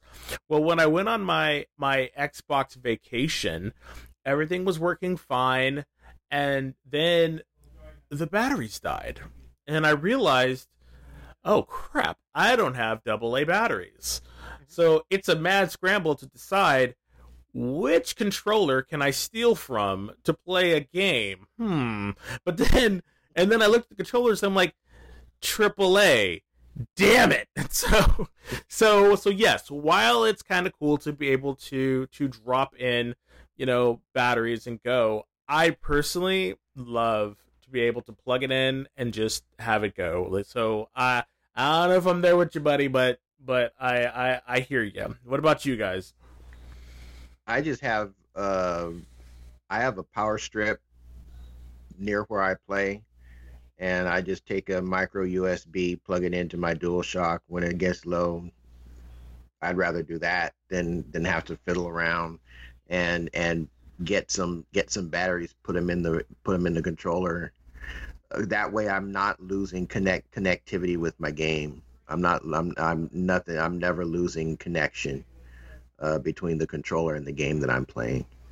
Uh, I've experienced that too. I've been noticing also is that if my batteries get to a certain level, because there is a battery indicator that pops up on the OS on uh, the Xbox One. Uh, for me, when it gets below a certain level, my controller will just disconnect. It still has battery power, but it'll just start randomly disconnecting. Uh, so I don't know if that's just something that's going on with my controller specifically, or if that's something that a lot of people have experienced when they let their batteries get down to a certain level. Uh, but I, for me, I'm just cool just plugging in, um, plugging in a, uh, plugging in the charger to the controller and keep on going. Then when it's fully charged, unplug it, bang, just keep on going. That way, I'm not losing connection at all. Yeah. Oh, I kind of see uh, Fred's point. Because of the fact that you know if something happens to the battery within the controller it becomes worthless, then you have to go get it repaired on there. But at the same time, it's like Did you say know, get it You can repaired? You can Yeah. fix those. You said get it repaired? Uh, no. I know, I know that sounds really like trifling, but like, I don't think like really like I I have never even considered considered opening up and changing a battery in any of these controllers. No, no, it's nothing. Nothing I would do myself. I'd send it off for service. But I'm just saying, it's like I don't even think that I would do that. I would just go buy a new. I don't know. I don't know. That's just But imagine, like right now with PlayStation 3, the PlayStation 3's battery is internal on the DualShock 3, and so can you go to the store and buy yourself a DualShock 3? No, you can't. There's, they don't make them anymore. In fact, they're hard to find uh, new, and there's a lot of rip-offs on there. So ultimately, what's going to happen with these PlayStation 4 DualShock controllers once the battery goes the way of the Dodo is that you're going to have to play them constantly wireless be, be able to use them. So it's just. Uh, just the point of the technology that's built in the controller. And so by having the battery being your power source, I could definitely see the side of the the reasoning for it on the other side of the coin per se on there to be able to have the ability to throw batteries in there. I know back in the 360 days I used to have these what uh, Sanyo Eneloop batteries, these AA batteries on the charger and so we would you know, me and my ex-wife would throw some batteries on just in case, and you know, have some fresh ones available to kind of rinse and repeat for other controllers, like our Wii controller specifically at the time, because we played a lot of Wii on there because the Wii also used batteries, and so we got kind of got into the mix uh, for uh, getting a fresh pair of AA batteries on the, on the go, just in case if the controller ran out of juice for whatever reason on there. But I see the side on both. You know, right now with the PlayStation, I basically just keep. Um, no- I have a number of Dual Shocks, and so I have a number of charging bases that I just throw my controller on and charge. And unfortunately, Fred, with the the Dual Sense controller for PS5, there is, you know, it's going to come with a chargeable battery inside the controller itself, and with the proprietary uh, things that are built into the PlayStation 5 controller, there is probably no way that they're going to be releasing a separate version that will allow you to put batteries in it. So you might have to stick stick it out with the Series X if that is something you want. But uh, you know, thank you for uh, you know responding on Twitter, and definitely appreciate it. And uh, arrivederci to you, sir. So. cool. Indeed, and uh, Guru 007 uh, chimed in with his response to our question, and his desire is for 4K 60 frames per second. Uh, I got two words for you: PC. Woo. Well, okay then. I'm But I, I, I say that in jest because I, he, I think he, he's he's already got a gaming rig, so he knows what's up. Uh, 1440 60 is probably more likely uh, across the board. I think, depending on how uh, detailed these new game these new game worlds are going to be. But I mean, let if we're if we're talking about is that 4K 60? What's the graphical settings? Is it low, mid, high, ultra? What if it's of game, ultra, yeah, what type of game is it? If we're talking like let's say Control on PC, 4K 60 ultra, um, that's a Rig. struggle on the on on any rig with a single GPU, regardless of how powerful it is. It, it's Yeah. 4K. That's a struggle. So I, uh, I don't think you're going to get it from a $500 box. we're seeing kind of the you know pitchforks and the the torches come out when Ubisoft announced the fact that the Series X version of Assassin's Creed um, Valhalla is only going to be 4K 30 frames a second. They're like, oh no, like Ubisoft is doing the Xbox wrong, and that you know they should be able to extract the 60 frames a second when you know, the Assassin's Creed titles, for the most part, don't run at 60 frames a second 4K on even the highest graphical cards on PC. So it's like, what are you expecting the Series X to really do in this situation? So it's going to depend on the game. It's going to depend on the developer, the graphical fidelity that's built in, the ray tracing features that might be built in. I mean, if it's like a Geometry Wars 5 or something, I could definitely see you could probably run 4K 120 frames a second. But it just depends on the game and, and as far as what it's try- attempting to do is whether it's going to do that or not now. I'm hoping for me at least, these new systems have the ability of me to be able to dial down uh, uh, graphical setting to be able to get those 60 frames a second. So if I want into the OS to dip in to the settings, like say if I want 60 frames a second on like say Assassin's Creed Valhalla, I might be able to go into the OS and say, okay, let's try this at 1440p and see if I'm able to get the 60 frames, uh, or maybe even dial down the 1080p on there and to be able to just see as far as what kind of frame rate I could get. I sh- they should leave it up to the user to determine as far as what the frame rate that they want to run the game at, if need be, on there. If they're cool with 4K 30, 4K 60, I mean, it just depends. So I just I want the choice in the OS this time around. I think that would be a great thing for them to offer. So. Yeah, but you know the the gaming culture has been sucker punched by the marketing of 4K. And oh man, it's got to. If it, is it native? Is it oh I want native? If it's not, is it checkerboard? Oh that's trash. Is it this? Is that? And it's like all these all these elements, depending on the game, drain on resources. And you know, again, when when 2080 Ti's are struggling, you know, at 4K 60 at for games that are at, you know, ultra settings, if you think you're going to get that from a $500 box, it, it's it's just not going to happen. It, it's not a re, it's not it's not realistic. So, um, 1440, maybe 1800, because again, is the resolution and and what they showed with this uh, Unreal Engine of what it can do at 1440p, you couldn't have told me that that wasn't 4K. It looked like 4K to me, you know.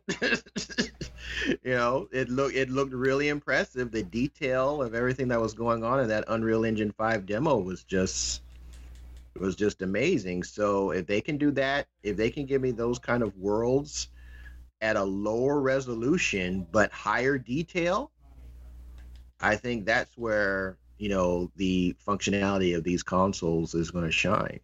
You know, 4K. Mm, it's nice to have, but it's not something that I require. I'd much rather have greater performance. Gotcha.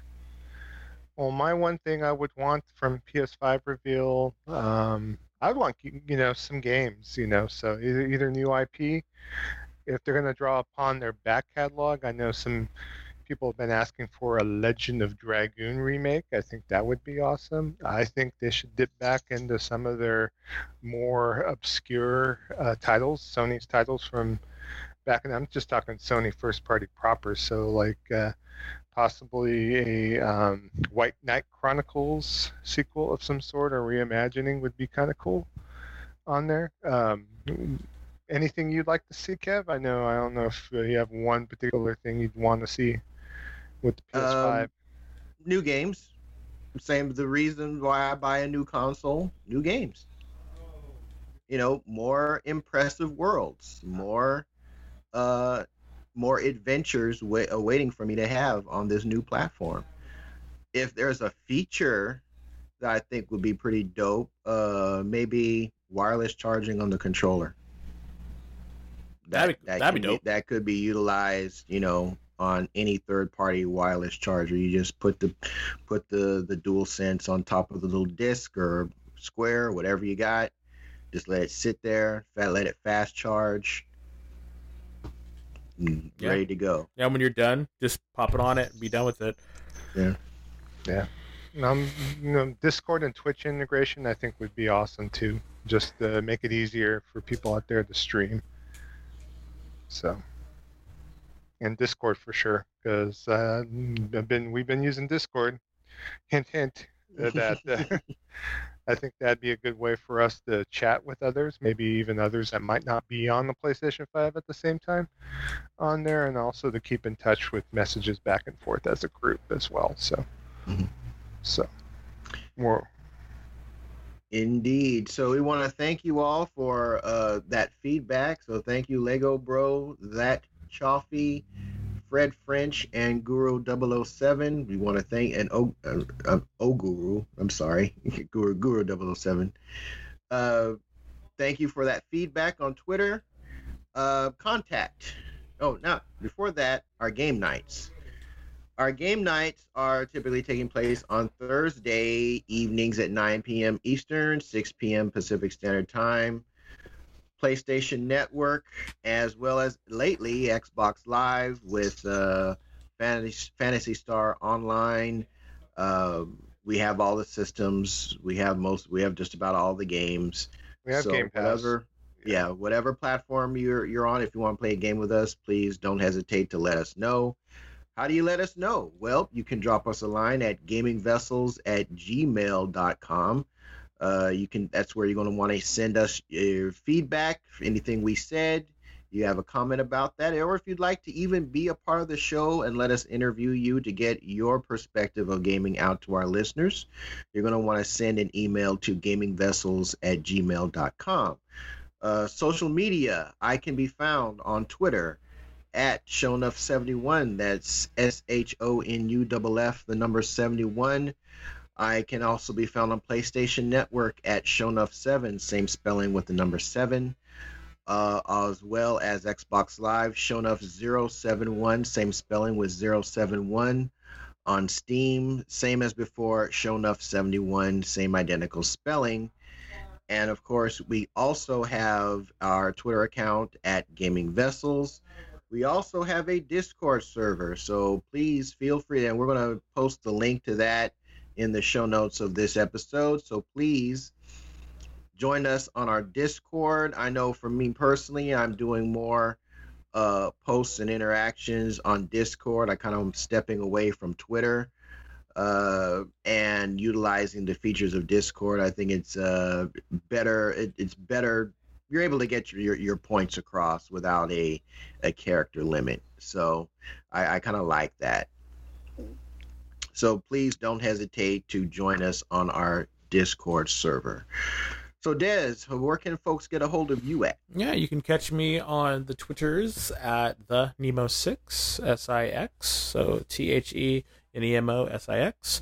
You can catch me on either, I guess Xbox now, uh, or PS4 as Nemo Tigger. N E M O T G G R. Very straightforward, very simple.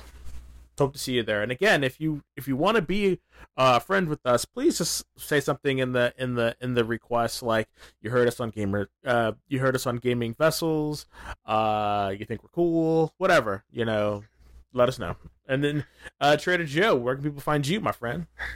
Uh, on Twitter, I am uh, at Joe Fongul, J O E F O N G U L. And then on my preferred platform, the Xbox, I am at Oh Kamunagara, Lord. K A M U N A G A R A 6995. Uh, on PSN, on um, Nintendo Network, on Steam, I am under the username Kamunagara, K A M U N A G A R A.